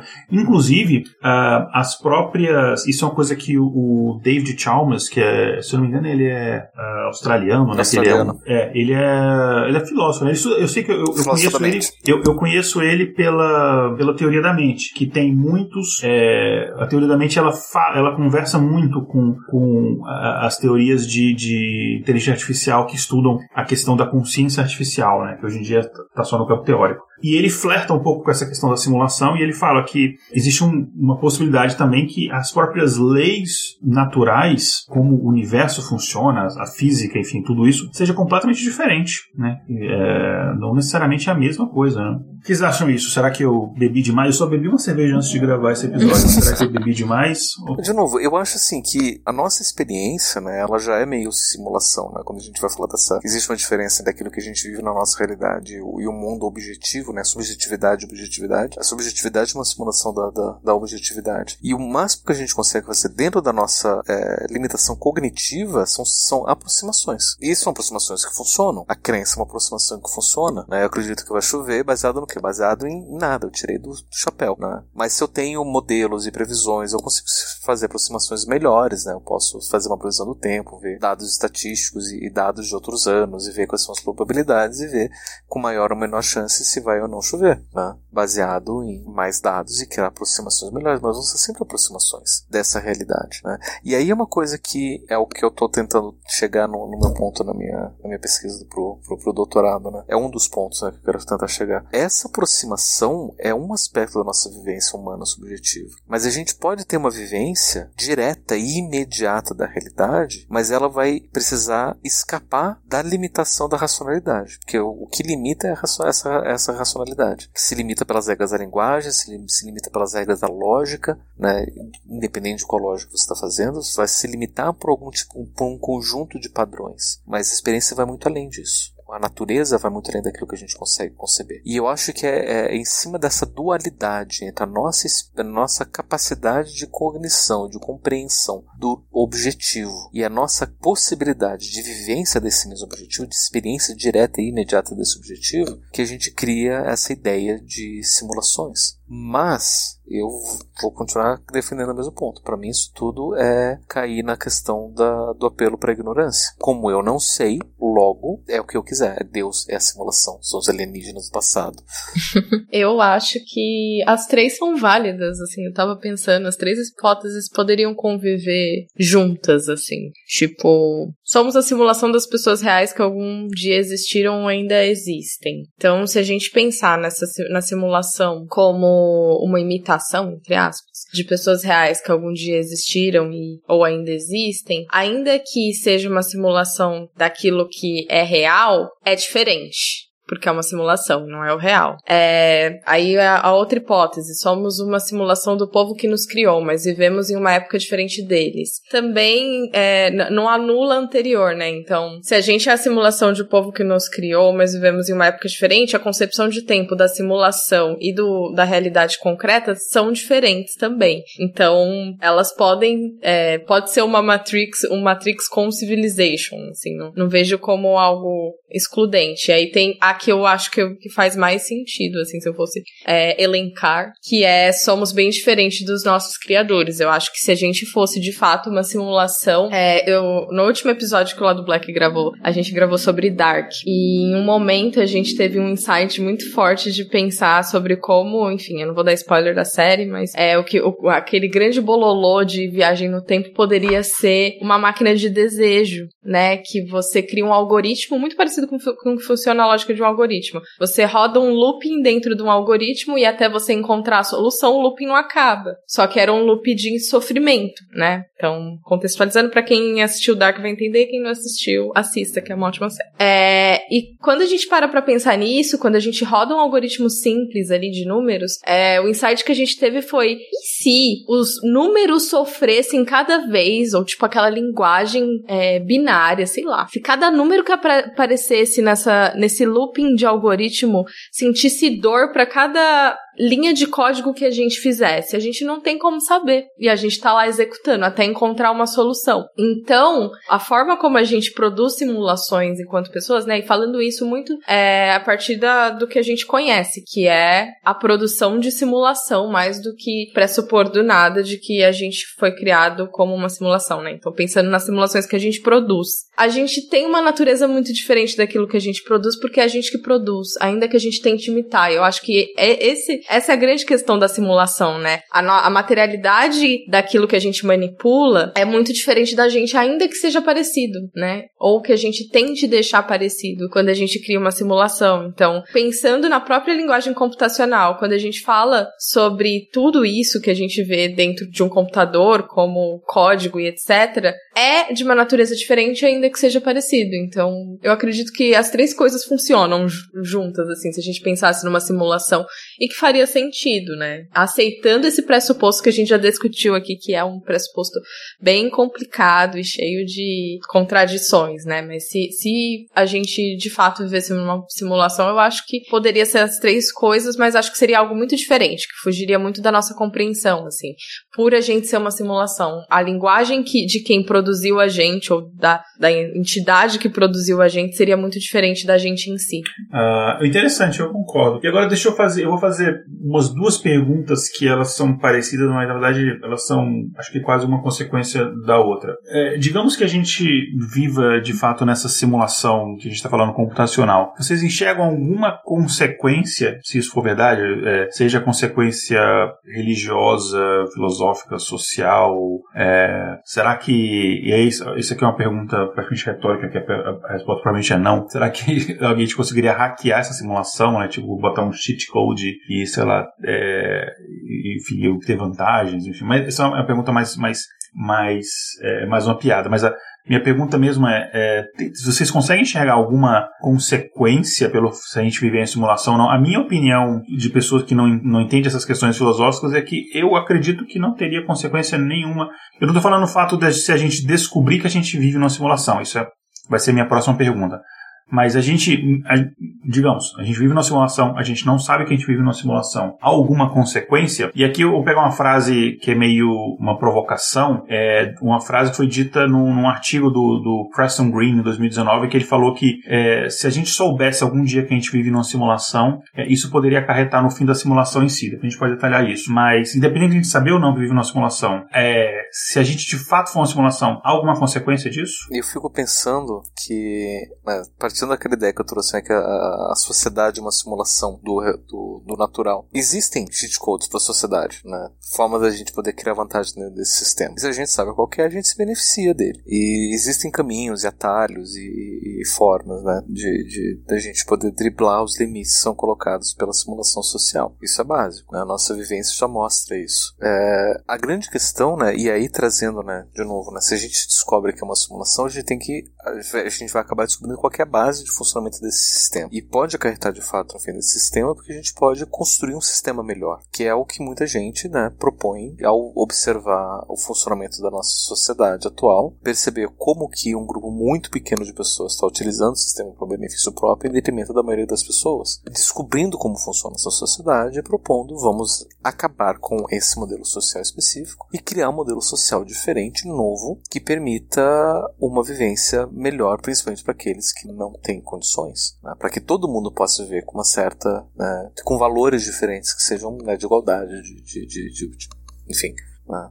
Queda do, do, do da, da, desigualdade e favorecimento da, da, da, igualdade de valores seja melhor para a maioria das pessoas. E eu acho que, que é um, uma forma da gente poder pensar né, dessa forma, né? Pensar que é, e, e, olha só que interessante, né? Esses esses poucos que estão se beneficiando do sistema social, por exemplo, um dos argumentos que eles usam é dizer que não existe simulação, que a nossa sociedade ela é natural, todas as regras da sociedade elas são regras da natureza, que é tudo uma coisa só, né? E que não pode ser reconstruída, a gente simplesmente tem que aceitar a natureza do que ela é e ela não pode ser alterada. Competitividade, diferenças, desigualdades, isso está na natureza. Então a gente só tem que viver desse jeito e não vai mudar a natureza. Né? Como se ciência, como se a sociedade não fosse uma alteração da natureza também, né? Como se prédios existissem na natureza e aviões existem na natureza, tudo que a gente constrói, computador, internet. E aí é que vem, né? É, diante dessas, da, de como que a gente vai lidar é, com essas dicotomias, né? Do, do que é real e do que é artificial, ou do que é natural e artificial, do que é real e virtual e simulado,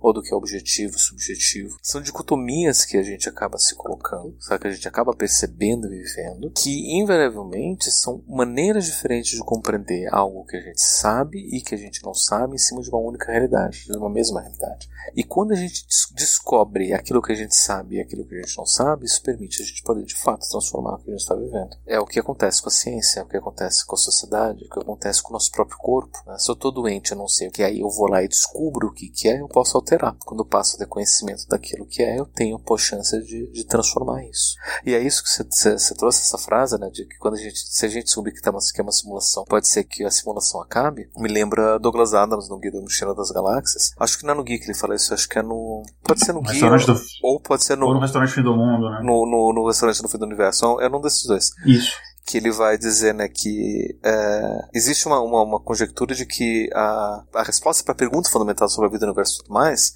ela é conhecida no nosso universo, que é a resposta 42, mas a pergunta a gente não sabe qual é. E existe uma conjectura que diz que existem né, universos onde a gente sabe qual é pergunta, mas a gente não sabe qual é resposta. E provavelmente no universo onde sabe qual é a pergunta e a resposta ao mesmo tempo o universo acaba. Né, e que provavelmente isso já aconteceu né, em algum momento na nossa história. E e são, são, são hipóteses, né? São, são maneiras de a gente poder entender essa questão que, que, que movimenta a gente, né?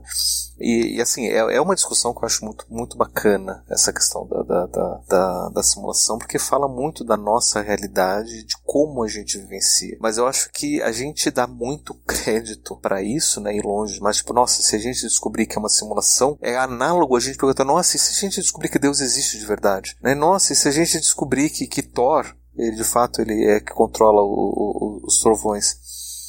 É, sei lá, né? Se a gente descobrir que a gente de fato vai pro inferno, vai, existe um purgatório, cara, não sei, sabe? é, é, acaba entrando muito em, em conjecturas de, de, de, de, E se as nossas hipóteses em cima do desconhecido confirmarem que são verdadeiras? Né? É, e aquilo que não tem mínima chance de ser real acaba que de fato é. Né?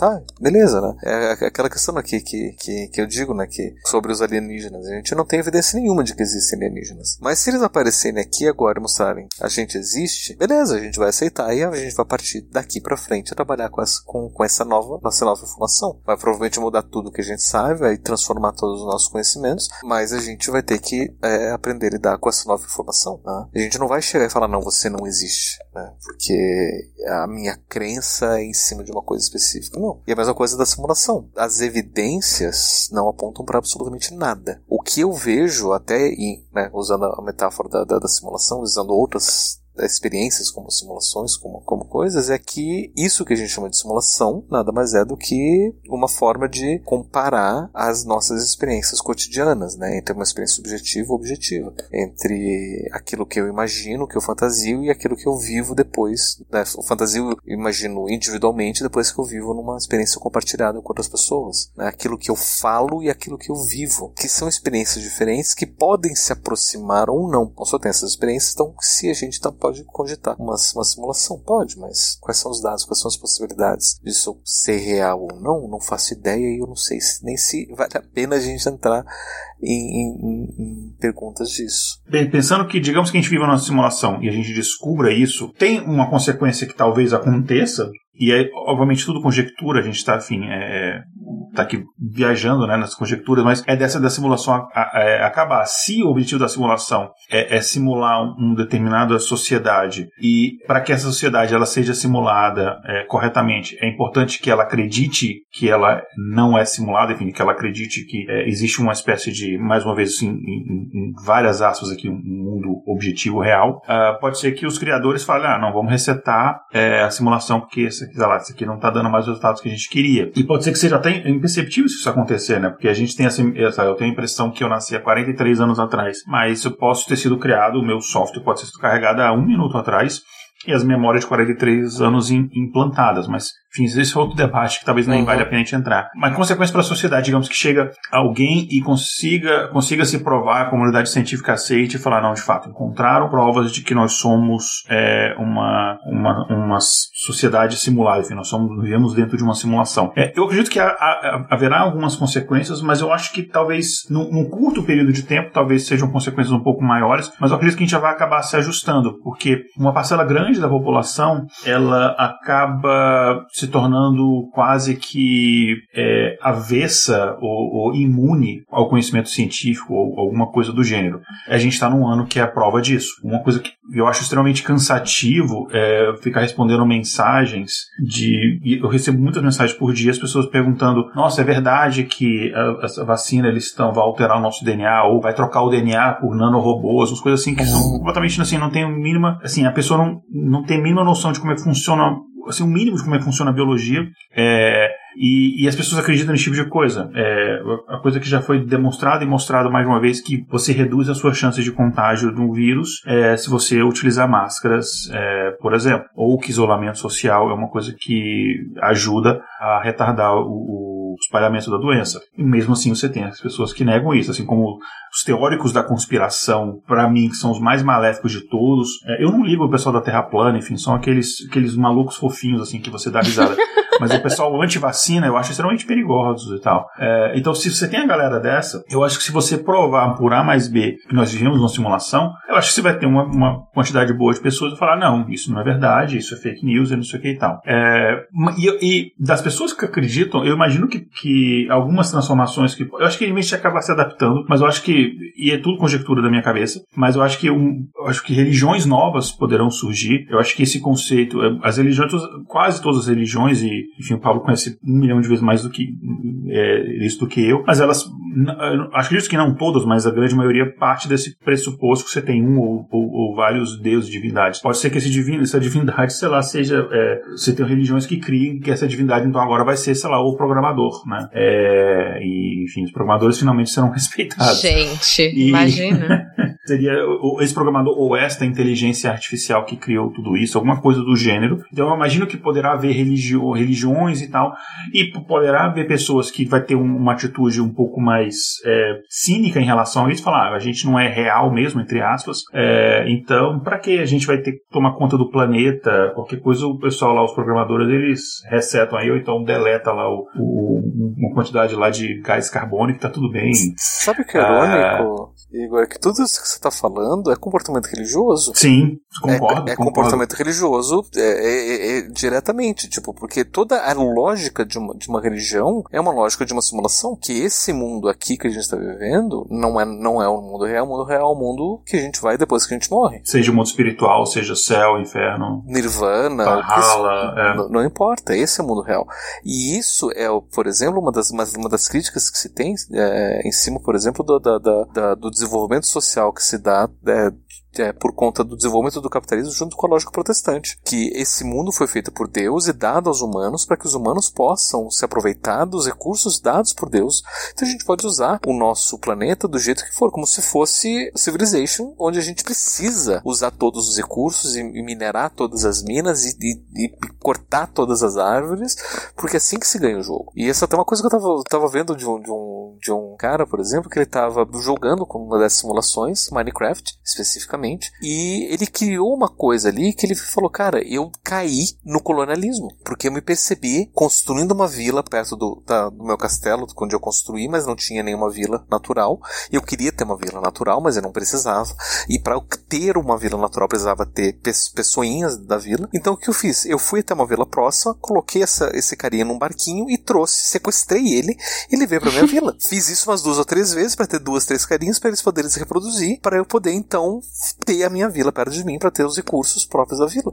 E ele fala, cara, eu inventei no Minecraft praticamente o, o tráfico de escravos, né? E eu criei uma simulação, alguma coisa que era real, né? Que, que de fato aconteceu. Mas por que que ele fez isso? Porque as regras do jogo é um jogo feito para explorar, não é um jogo feito para você criar um equilíbrio com, com o, o mundo. Lá no Minecraft especificamente, você pode cavar quantos buracos você quiser e construir quantas bombas e não vai acontecer nada. Ele não vai entrar em desequilíbrio, ele não vai ter consequências. Você tirou todos os recursos de determinado lugar, não tem problema, você vai para outro e tira todos os recursos de lá. O mundo ele é grande o suficiente para isso. Qualquer coisa você acaba aquele mapa e cria um novo, não tem problema, porque isso está é, é, reproduzindo os valores de uma determinada sociedade, de uma determinada simulação de valores sociais, que é completamente contrário dos valores reais. E isso reflete muito dos valores das religiões que fundamentaram os valores dessa sociedade, de que Deus nos deu esse mundo e a gente pode explorar esse mundo do jeito que a gente quiser. E isso é muito perigoso. E é por isso que eu retomo uma coisa que eu falei atrás, envolve uma questão de escolha. A gente entrar e defender a ideia de que existe uma simulação, que a gente vive numa simulação, é a gente cair na possibilidade desse problema. E é uma escolha ética. Será que vale a pena a gente aceitar que esse mundo é uma simulação e a gente perder esse mundo por apostar que um programador pode corrigir ele eventualmente, a gente pode ter uma vida boa, né? Como fez lá no Matrix o, o Cypher, tipo, ah, você vai me resetar. E, e é o que muita gente, gente, acredita, né? E muita acredita... gente quando fala assim, não, Deus vai resolver isso. Exatamente. É fácil, né? Quando você terceiriza é... a responsabilidade. Exatamente. E eu acho que isso é muito perigoso. É muito perigoso. Eticamente é perigoso a gente postar numa coisa dessas. E é eticamente perigoso a gente entrar por discussões teóricas disso, porque a gente vai estar basicamente tentando encontrar evidências que corroborem crenças. Crenças que caem num problema filosófico da pela ignorância. Pra gente poder continuar ignorante de alguma coisa e falar, tem isso daqui a gente não sabe porque faz parte do código fonte que só o programador sabe, deixa para ele e pronto. Né? E, e aí a gente vai ter que pressupor uma pessoalidade de um programador, a gente vai ter que pressupor um antropocentrismo de que nós somos feitos à imagem e semelhança do Criador, e aí a gente cai na mesma lógica religiosa, que é a mesma lógica religiosa da Terra plana, e nada impede da gente poder pensar que a simulação é uma Terra plana, por que não? E nisso os terraplanistas têm razão, já que é uma simulação, a simulação pode ser uma Terra plana, como Minecraft, por exemplo, é uma Terra plana, é, e pode cair em todo, todos os problemas de falácias e problemas científicos. Por quê? Porque a gente abriu uma, um, um can of worms, lá, uma latinha de minhoca ali, que pode ser que seja interessante a gente pensar sobre isso. Mas existem consequências muito perigosas eticamente falando, que não, nem, não são nem epistemológicas científicas, são questões éticas. De que para mim não vale a pena a gente apostar por um caminho que traz mais problemas, mais consequências negativas do que positivas.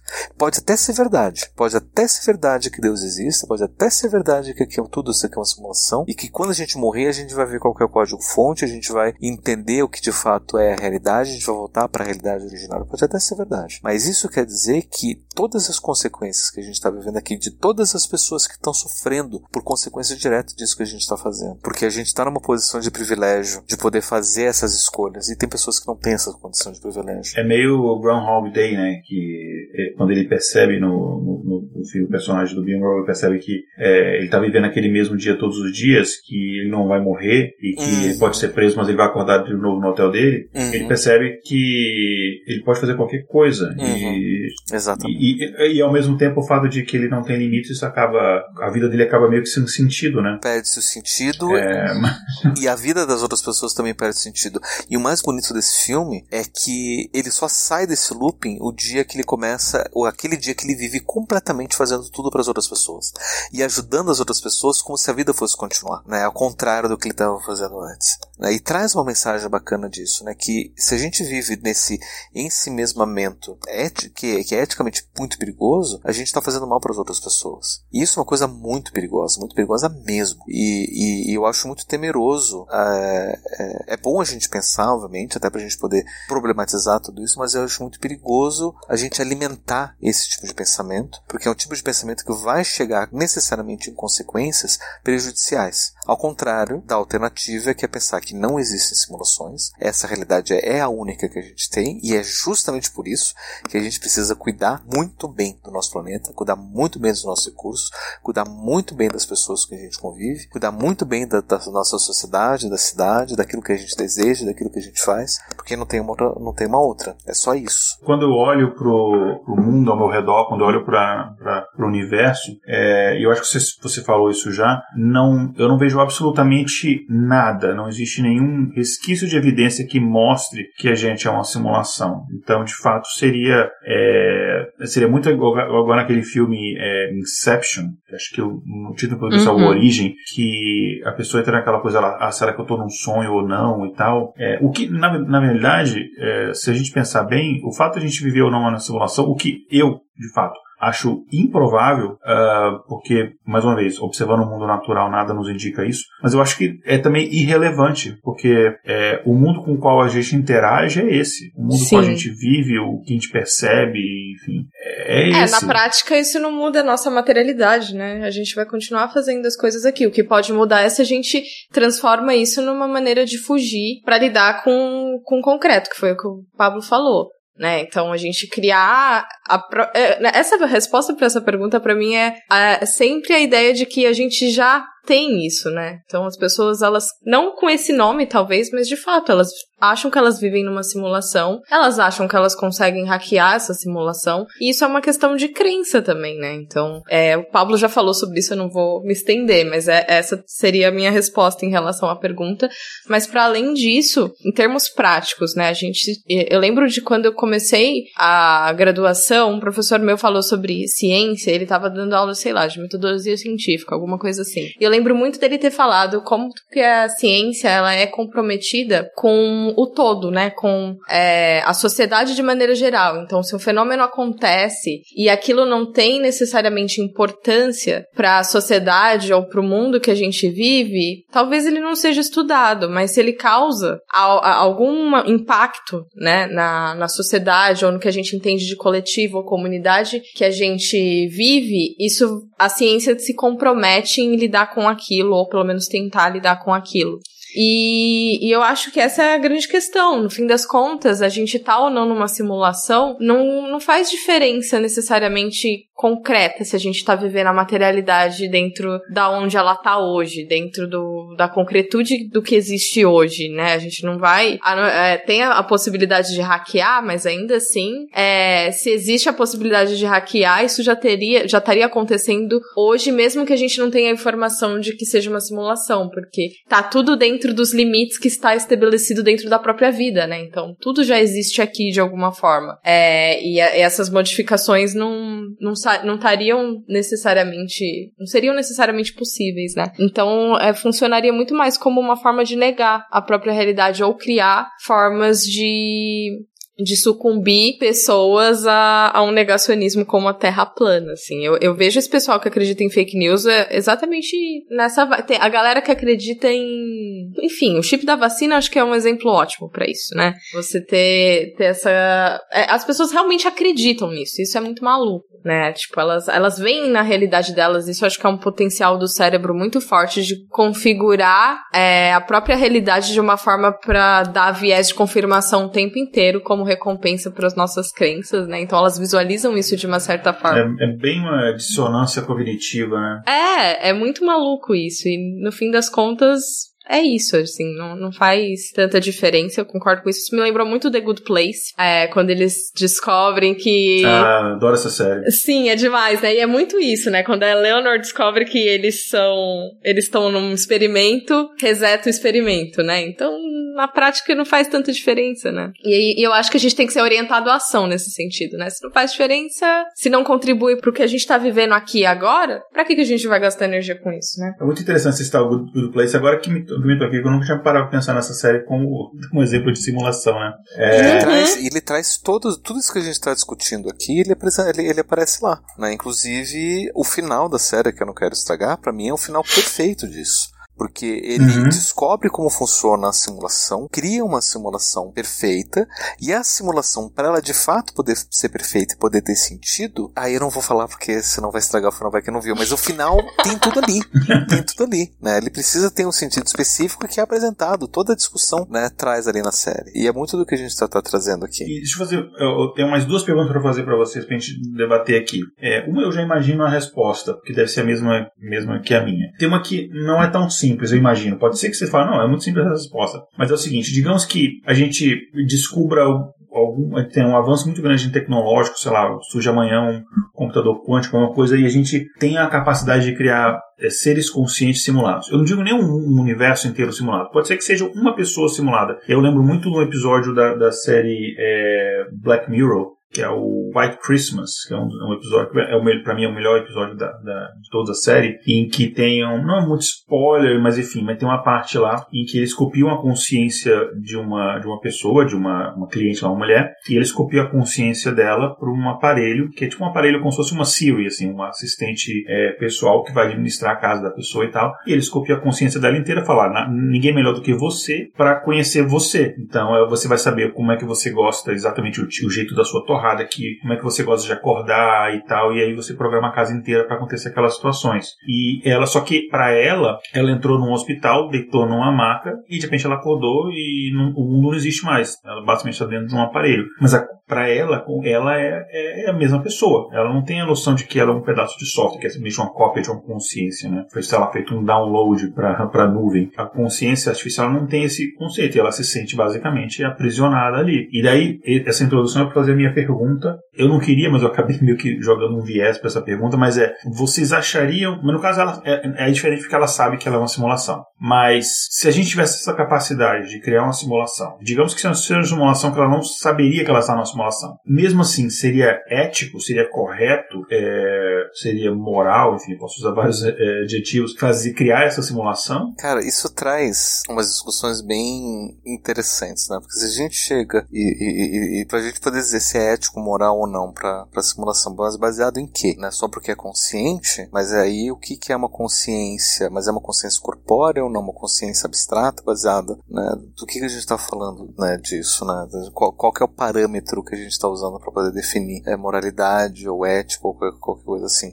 Porque isso é muito análogo, por exemplo, eu, em, em, eu escrever uma história e eu criar na minha história escrita de que a personagem tem consciência que ela é uma personagem na história e ela interage com o leitor e interage com o escritor e então é ético eu matar o personagem dentro dessa história criada, né? É, é ético eu fazer alguma coisa dentro...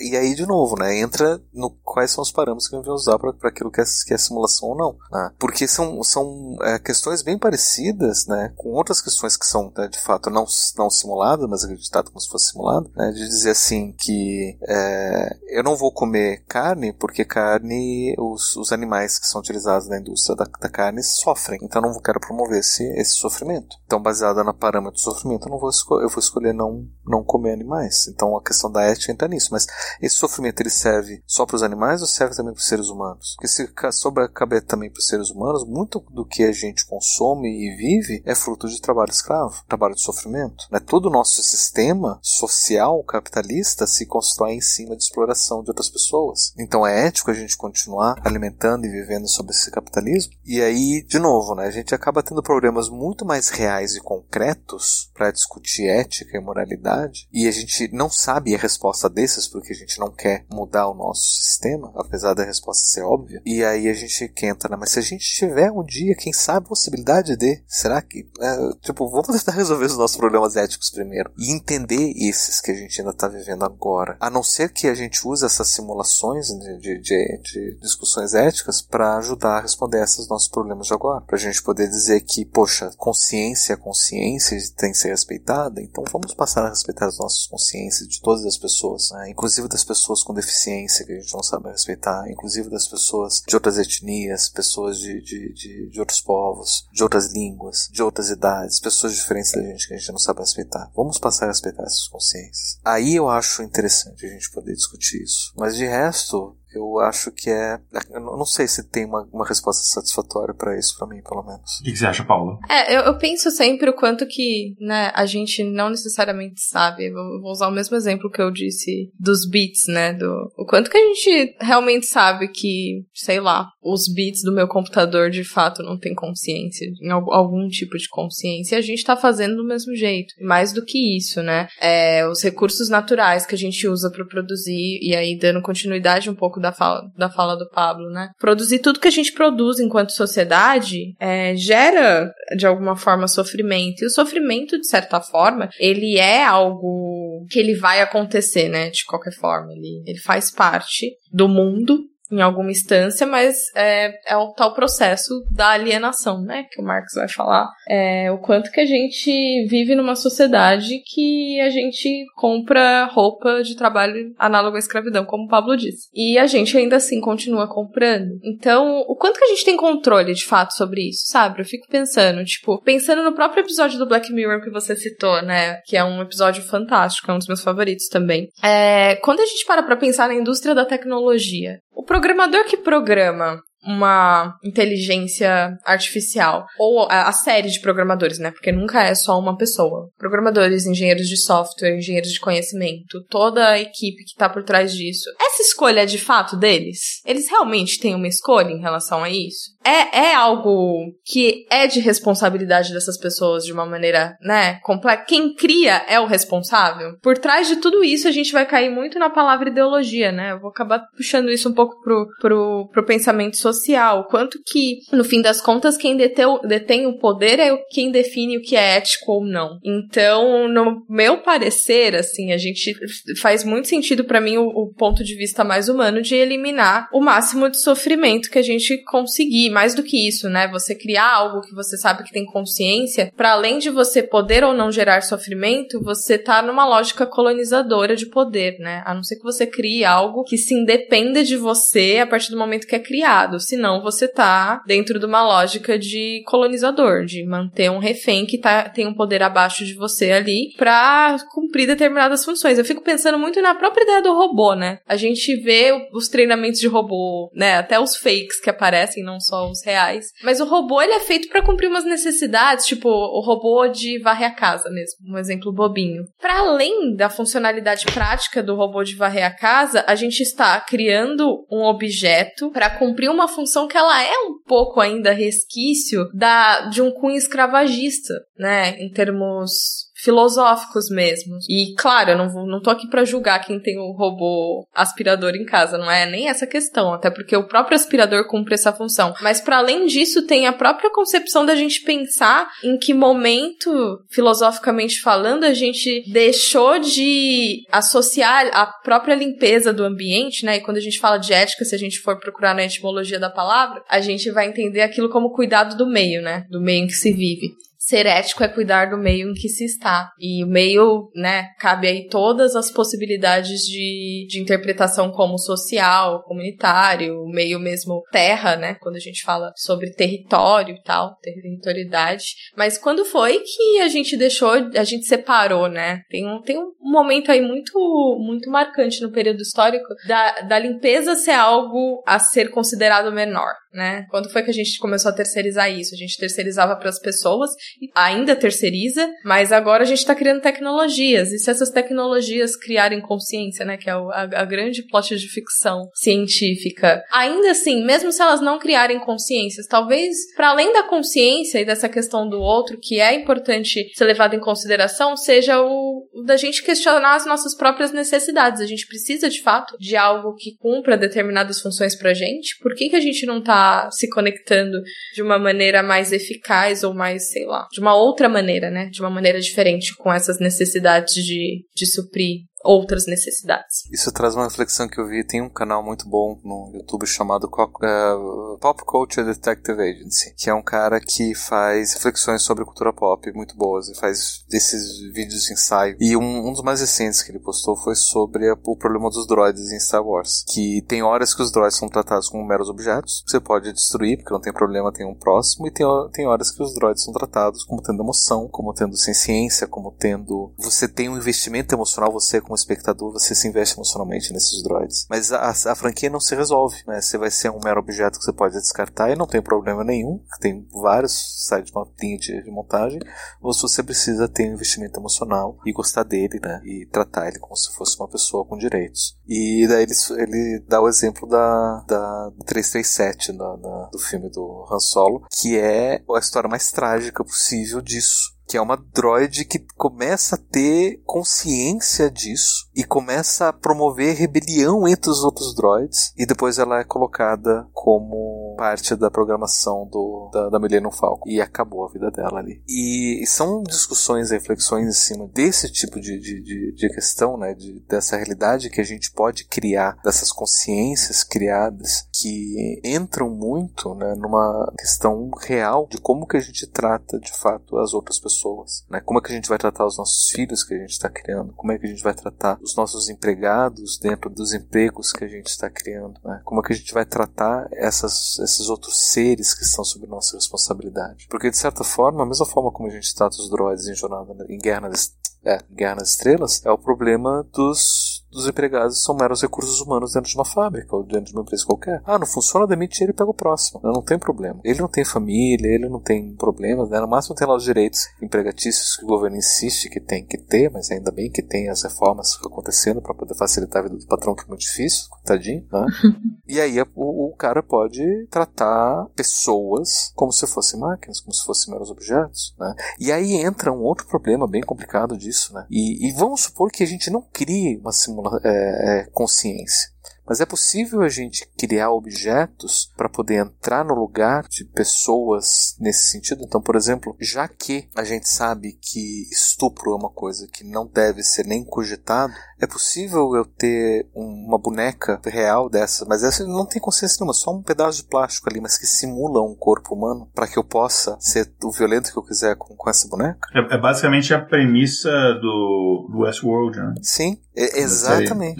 A série Westworld é isso né? Já que é tudo simulação, eu posso fazer o que eu bem quiser com isso, ainda assim seria ético a gente, nós enquanto seres humanos, nos comportarmos de tal forma com objetos, já que a gente não pode fazer com pessoas, né? Já que eu não posso matar uma pessoa de verdade, será que eu posso matar uma simulação? Será que isso ainda assim seria ético? Né? E aí é toda uma questão, né? Que a gente pode até resgatar o, o, o, o Baudrillard, né? Para falar dessa questão do, do, dos, dos simulacros e das simulações, né? Do, do quanto que, que essas mortes que não existem, né? a gente está vivendo uma realidade que existe, está manifestando alguma coisa nossa, real, e isso está perpetuando, né? Que nem, por exemplo, existem dados, inclusive, empíricos que mostram né, que, que a pornografia, que é uma simulação de, de, de sexualidade, ela acaba prejudicando a vida de quem consome a, a pornografia, sem contar a, as pessoas que produzem, né? Que é uma indústria completamente violenta, cheia de, de coisas totalmente erradas. Mas quem consome a pornografia tem alterações biológicas, psicológicas, relacionais, cognitivas,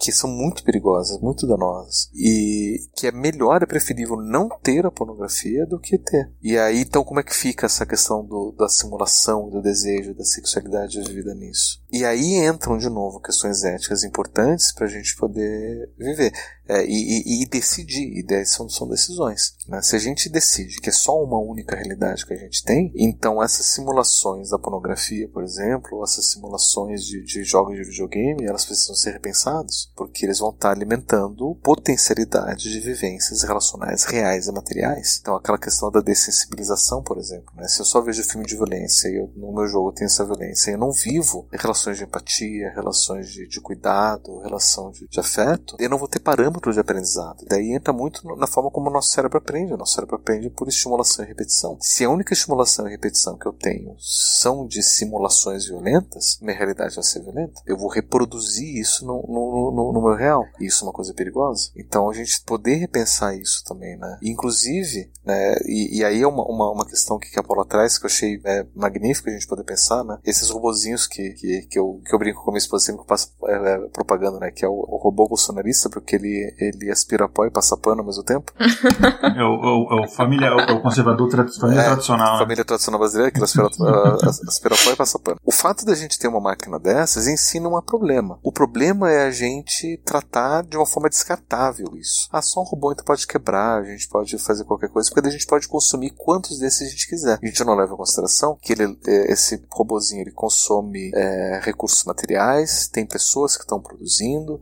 pessoas que muitas vezes estão sendo exploradas para a gente poder pagar numa Black Friday uma promoção né, de metade do preço, né? Então esse desconto está vindo muitas vezes do salário desse trabalhador, né, de, de direitos desse trabalhador, da saúde desse trabalhador que está pagando por isso, e a gente não leva isso em consideração. Então, assim, ter um robô desse em casa não é problema. Eu não vejo problema nenhum. Usar de tecnologia para poder facilitar a nossa vida, na verdade, acho que é a solução para todos os problemas.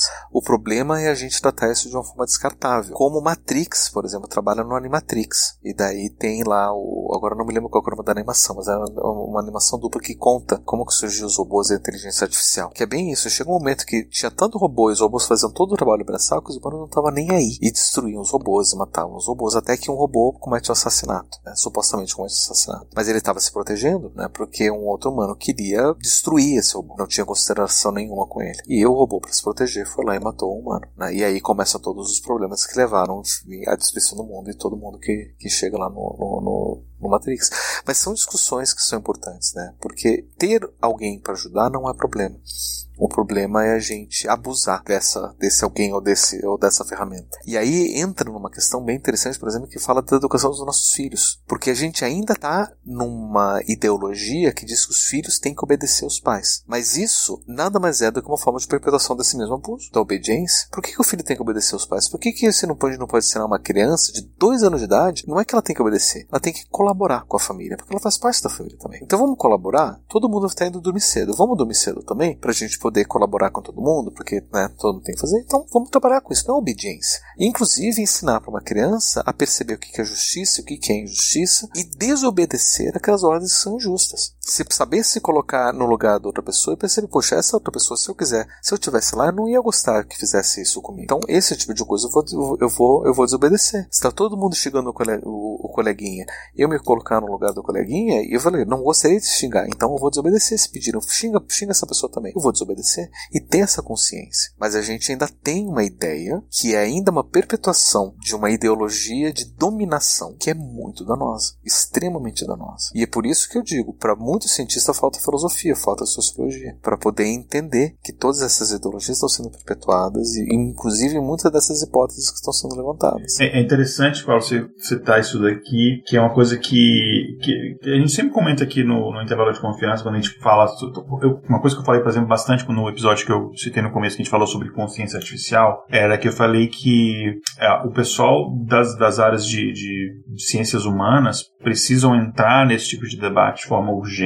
E, por, exemplo, quando eu estava em Harvard, todo esse, uh, os grupos de pesquisa de inteligência artificial nesse, nesse, nesse, nesse âmbito, né, que, que tentam avançar esse uso de tecnologia, sempre você tinha pessoas uh, da área de filosofia, direito, compondo é, aquela equipe, porque tem questões legais, éticas, etc., que precisam ser, precisam ser pensadas, né? Enfim, se deixar só na mão da gente, a gente vai fazer a, a Skynet, enfim, vai, não vai dar muito certo, né? Então, essas, essas questões são importantes.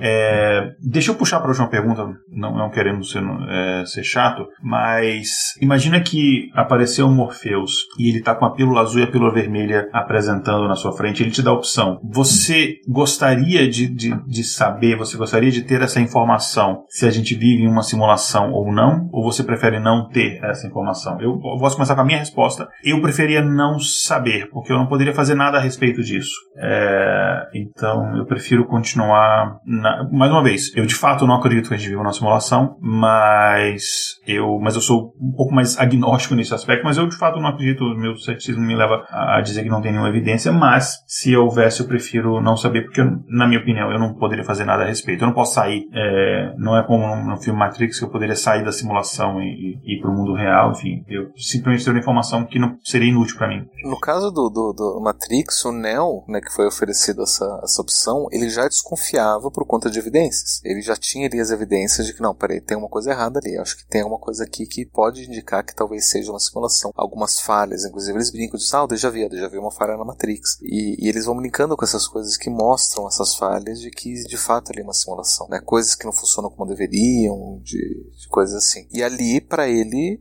foi claro ele poder tomar uma pílula para poder fazer isso. Mas baseado nisso que eu tenho, eu posso pensar que se eu tomar a pílula que me mostra, entre aspas, a, a realidade externa da simulação, a realidade original que a gente tá falando aqui, o que me garante que essa não é a simulação e que essa pílula me colocou numa simulação? Eu não tenho, não vou ter garantia nenhuma. Tanto é que a primeira vez que eu assisti Matrix, eu vi no cinema em 1999, eu tinha 17 anos, e eu demorei para entender que não era isso que estava acontecendo. Para mim ali quando ele tomou aquela pílula e começou tudo a ficar maluco, para mim eles colocaram ele numa outra simulação, ele tomou um alucinógeno ali e, e ele tá vivendo numa outra simulação.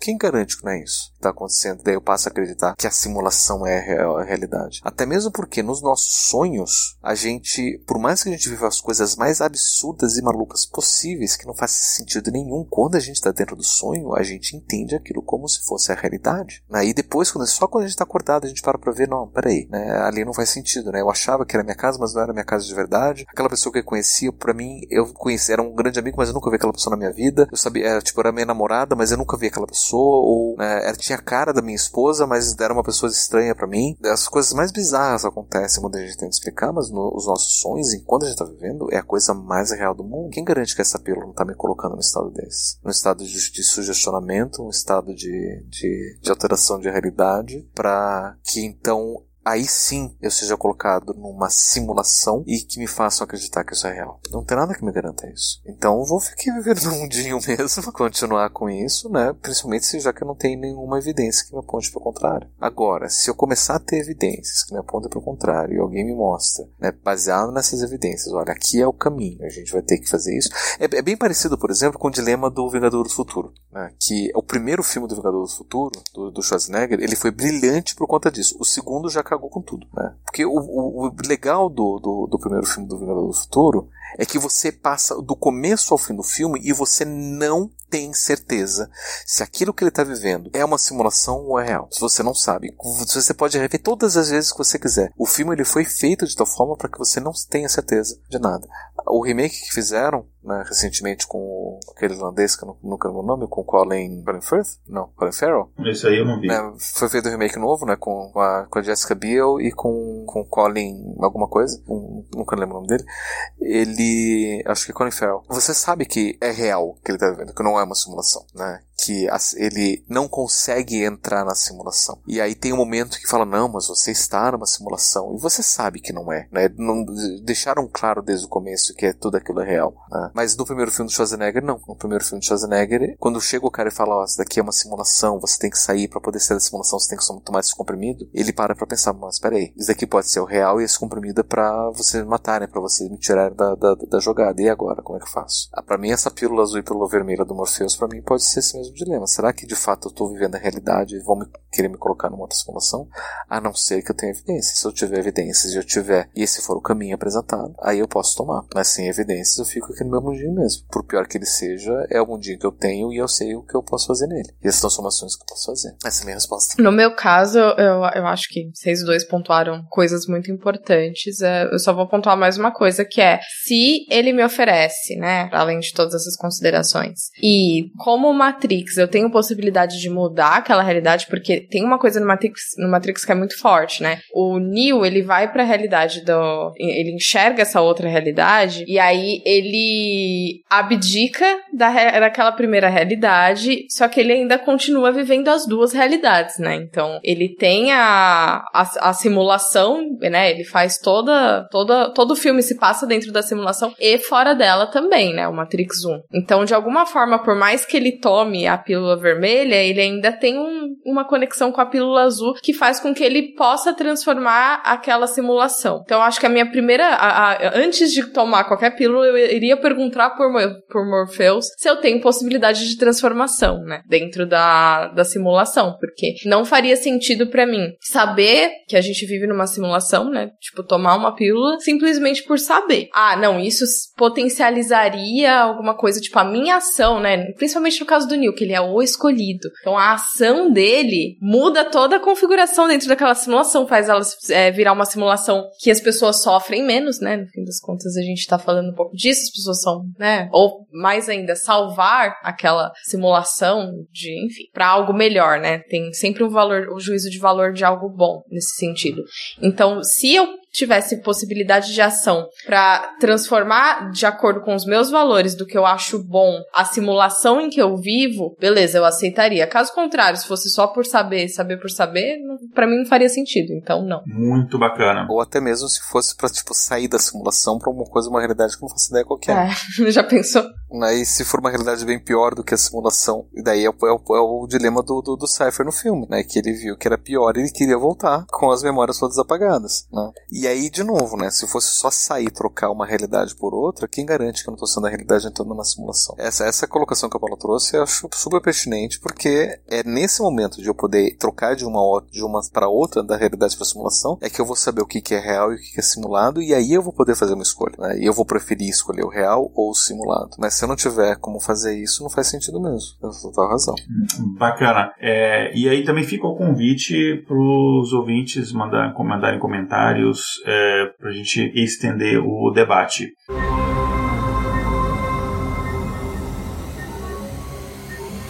Espaço Amostral. Bom, gente, chegou a hora então do quadro Espaço Amostral, em que a gente faz aqui indicações uh, culturais aqui para os nossos ouvintes. É, então, normalmente a gente faz em ordem alfabética, mas eu vou me deixar por último, porque a gente sempre tem é, a educação de, enfim, os convidados indicam primeiro. E mantendo ainda seguindo a ordem alfabética, é, Pablo, você tem alguma coisa para indicar? Pode ser relacionado ao tema ou não? Cara, eu falei tanta coisa no, no que durante o episódio que poderia servir para indicação, que eu acho que eu vou só repetir. Michael Shermer, psicólogo americano, ele é editor da revista é, Skeptics, e ele tem vários livros muito bons sobre a questão da crença, que ajuda a gente a entender como é que funciona a psicologia da crença, por que, que a gente acredita, como é que funciona isso daí, e ajuda, consequentemente, a gente a, a, a compreender esses processos de, de, de, crenças e tomadas de decisão e tudo mais. Né? Para mim, é, ele me ajudou muito a compreender muito muito do que eu, do que eu faço, de como é que eu trabalho na, na, na no meu campo. Recomendo muito. E são livros muito acessíveis, muito, muito, de, de uma leitura muito fácil. Ele é um jogador de, de ciência muito bom. Acho que essa é a primeira e a, a, principal indicação que eu deixo. Que outras coisas a gente falou, né, que eu trouxe? Philip K. Dick, escritor de ficção científica. Né, eu citei O Vingador do Futuro, que é baseado num conto dele, que é We Sell It To You Wholesale, né, acho que é, seria a tradução, né, a gente vende... Não, não, We Remember For You Wholesale, né, a gente, a gente lembra por você por, por atacado, acho que é, ou por varejo, nunca sei qual que é o wholesale, é, que conta a história de que de uma empresa chamada Recall que faz, que vende memórias, né, daí tem toda essa questão do, do, do do Futuro, mas Philip Pate quer dizer que tem, tem muitos contos bem interessantes que lidam muito com essa própria noção do que é o real, e de como a realidade funciona, e de como é que seria essa possibilidade de vivência do real, e tem vários filmes que são baseados no, na, na obra do Philip K. Dick que lidam com essas questões também, né, daria para pegar toda essa questão da, da simulação da realidade que a gente trouxe aqui e só analisar em cima da obra do, do, do Philip K. Dick, que virou filme, né? Das, das adaptações. Pegar Blade Runner, né? Falar da, da, das vidas simuladas, né? Com, com, com os replicantes. Pegar o, o Vingador do Futuro, falar das memórias simuladas e da realidade. Pegar O Homem Duplo, que também fala da questão da, da, da vivência das drogas e da simulação do, do, das experiências anestésicas. O Vidente, que é um filme muito ruim com o Nicolas Cage, mas a premissa básica é muito boa, porque ele vê oito segundos no futuro, e aí toda vez que ele vê o futuro, ele sabe o que vai acontecer, mas ele pode mudar e ele acaba mudando o futuro. Então quando a gente sabe de alguma coisa, a gente tem a possibilidade de mudança, né? Então a gente simula na nossa Você falou uma redundância aí, né? Do que? É, filme ruim Nicolas Cage. É, pleonasmo, mas, mas, mas, é, mas assim, tem que dizer que é do Nicolas Cage, porque o Nicolas Cage é um outro patamar de ruim. Você sabe que é ah, Nicolas sim, Cage é. que é ruim, mas você quer ver mesmo assim, porque você sabe que é aquela coisa, tipo, é um, é, vai ser um desastre. Mas eu vou querer ver mesmo assim, porque, é porque o Nicolas Cage ele faz obra de arte com desastre, né? E o Vidente é baseado também no conto do, do, do, do Philip K. Dick. O Minority Report também é baseado no, no conto do Philip K. Dick, né, que também tem a ver essa questão de prever o futuro e de, de um sistema judicial. Eu achei ele. Oi? Eu vou ser odiado, mas eu achei ele muito melhor que o Asimov. Eu gosto muito mais dele. ah, Asimov. sim. Philip K. Dick, mas assim, o Asimov e Philip K. Dick eles são ficções científicas bem diferentes. Né? O, Philip, o Asimov ele, ele trabalha muito com hard sci-fi, na né? ficção científica baseado em dados duros de, de, de, ciência. O Philip K. Dick já é um dos, dos mestres do soft sci-fi, porque ele vai brincar com especulações mais sutis. É, inclusive, uma das adaptações mais recentes do Philip K. Dick, que é uma grande simulação dentro de uma simulação, é O Homem no Castelo Alto, que é uma série da Amazon Prime, que é uma, uma história especulativa e se os nazistas tivessem ganhado a Segunda Guerra Mundial. Que é uma história que ele escreveu sem saber como é que ele ia escrever, jogando o Xing. Olha só. Cada vez que ele encontrava o dilema, ele jogava o Xing e o Xing dizia o que, que ia fazer. E aí ele ah, escrevia em cima disso. E aí ele criou essa história magnífica do Homem do Castelo Alto. E que agora tá, virou adaptação do, do, do Amazon Prime. Felipe dizer que é maravilhoso. Eu deixo aí, tipo, se gosta de ficção científica, mergulhe nas obras do Felipe. Dick, que não tem eu. E eu vou deixar essas recomendações aí do Michael Sherman, do Felipe. Dick. E, Paula, o que você trouxe pra gente? Ai, é muita coisa, né? A gente realmente falou muito muita coisa, muita indicação nesse episódio. Eu separei alguns que a gente já, já comentou, que é o livro do Baudrillard, né? Que eu li o trechinho no, no começo e que o Pablo também citou, Simulacros e Simulação. É um livro de ah, eu não vou conseguir lembrar a data que foi publicado. Mas é um dos melhores livros dele, junto com, com esse. Também recomendaria o Sistema dos Objetos dele também, que também tem uma pegada de. Ele é pré-simulacros e simulação, e eu acho que ele ajuda a entender melhor os simulacros e simulação, porque o simulacros e simulação é um pouco denso. Mas é um livro muito importante para questionar tudo isso. É, vou trazer um outro livro que ele também é um pouquinho acadêmico nessa área, que chama O Homem Pós-Orgânico, da Paula Sibila, e ela fala muito sobre essa questão do pós-humanismo, né? Ela vai trazer muito isso também analisando, é, para além da tecnologia, a questão comunicacional, né? Essa conexão do, do homem-máquina, né? E muito do que a gente falou aqui sobre simulação, sobre extensão das capacidades humanas. É, e também trouxe um outro livro que é de neurociência, é do Antônio Damasio, que chama O Cérebro Criou o Homem e fala bastante do que a gente falou aqui, é, desse processo evolutivo, de como a gente tem esse processo de aprendizado, de como funciona pra gente, como a gente sempre associa é, coisas boas e com, coisas ruins com a nossa necessidade de sobrevivência, que o Damasio vai chamar de homeostase. Eu acho que ele é um livro bem, bem massa para entender é, esses funcionamentos por trás né? E como série eu vou deixar The Good Place, porque eu acho que é uma série que todo mundo precisa assistir, assim, uma série muito importante. Legal, eu trouxe duas indicações aqui. É, eu trouxe um, um, um, álbum, né, de um, eu, na minha época chamava de disco, enfim, um álbum de música que é o álbum Simulation Theory, da banda Muse. É uma banda que eu gosto. Não, eu não sou hipster, mas eu gosto de Muse. é, e o livro onde foi publicado essa teoria da simulação do Nick Bostrom, que é o Superinteligência, Caminhos, Perigos e Estratégias. Esse foi o título que saiu em português. Tem audiobook desse livro também, enfim, é bem interessante. Uh, gente, eu queria agradecer muito é, vocês terem aceitado o convite. Eu gostei muito do papo, tenho certeza que os ouvintes vão gostar também. É, então, mais uma vez, obrigado. E aí, eu eu deixo aqui o espaço para vocês fazerem suas considerações finais e de, podem fazer jabá, enfim, é, falar onde o pessoal encontra vocês nas redes sociais. E ouvintes, é, os contatos é, do, dos podcasts e redes sociais, é, tanto do Pablo quanto da Paula, vão estar no post do episódio. Eu quero agradecer o convite, quero agradecer a oportunidade de conversar com a Paula. Foi brilhante tudo que, que a gente falou aqui. Gostei bastante. Muito obrigado pela colocação de vocês. Minhas produções agora estão meio que centradas no site metografias.com.br, onde eu tenho produzido mais, e também no podcast Estação 21, onde eu não tenho produzido, não, não tenho participado tanto, mas tem alguns episódios especificamente, né,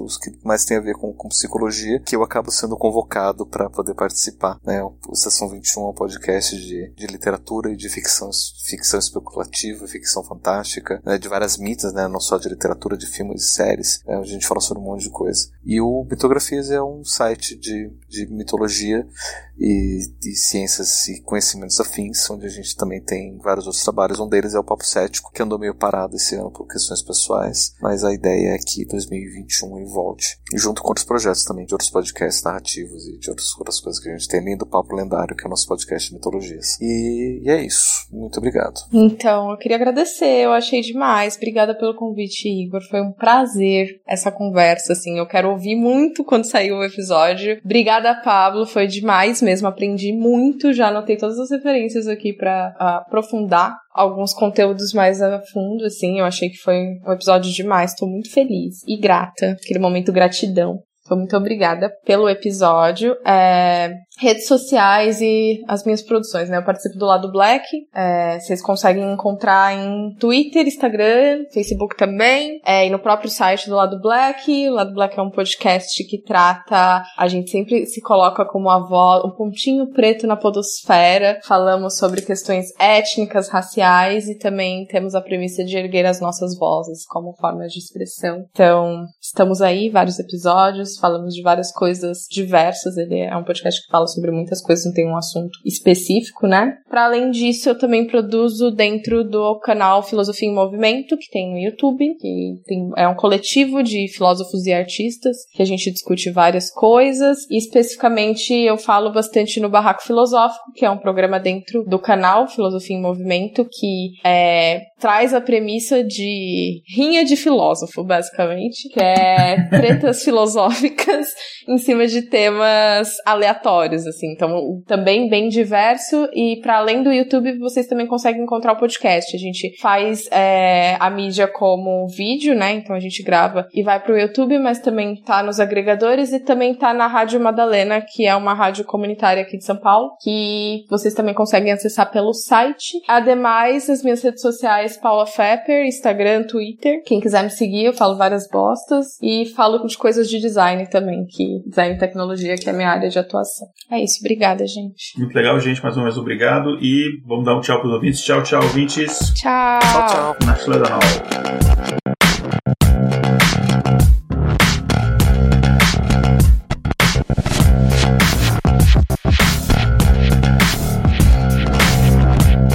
Escrita por Igor Alcântara. Vitrine Diego Madeira. Vinhetas Rafael Chino e Léo Oliveira. Voz das vinhetas Letícia Dacker e Mariana Lima. Redes sociais Késia Nogueira e Igor Alcântara. Gerência de projetos Késia Nogueira. Transcrição na coordenação Carla Braga e equipe Alexandra Scheidemann, Daniel Tchick, Vinícius Pacheco. Editado por Léo Oliveira.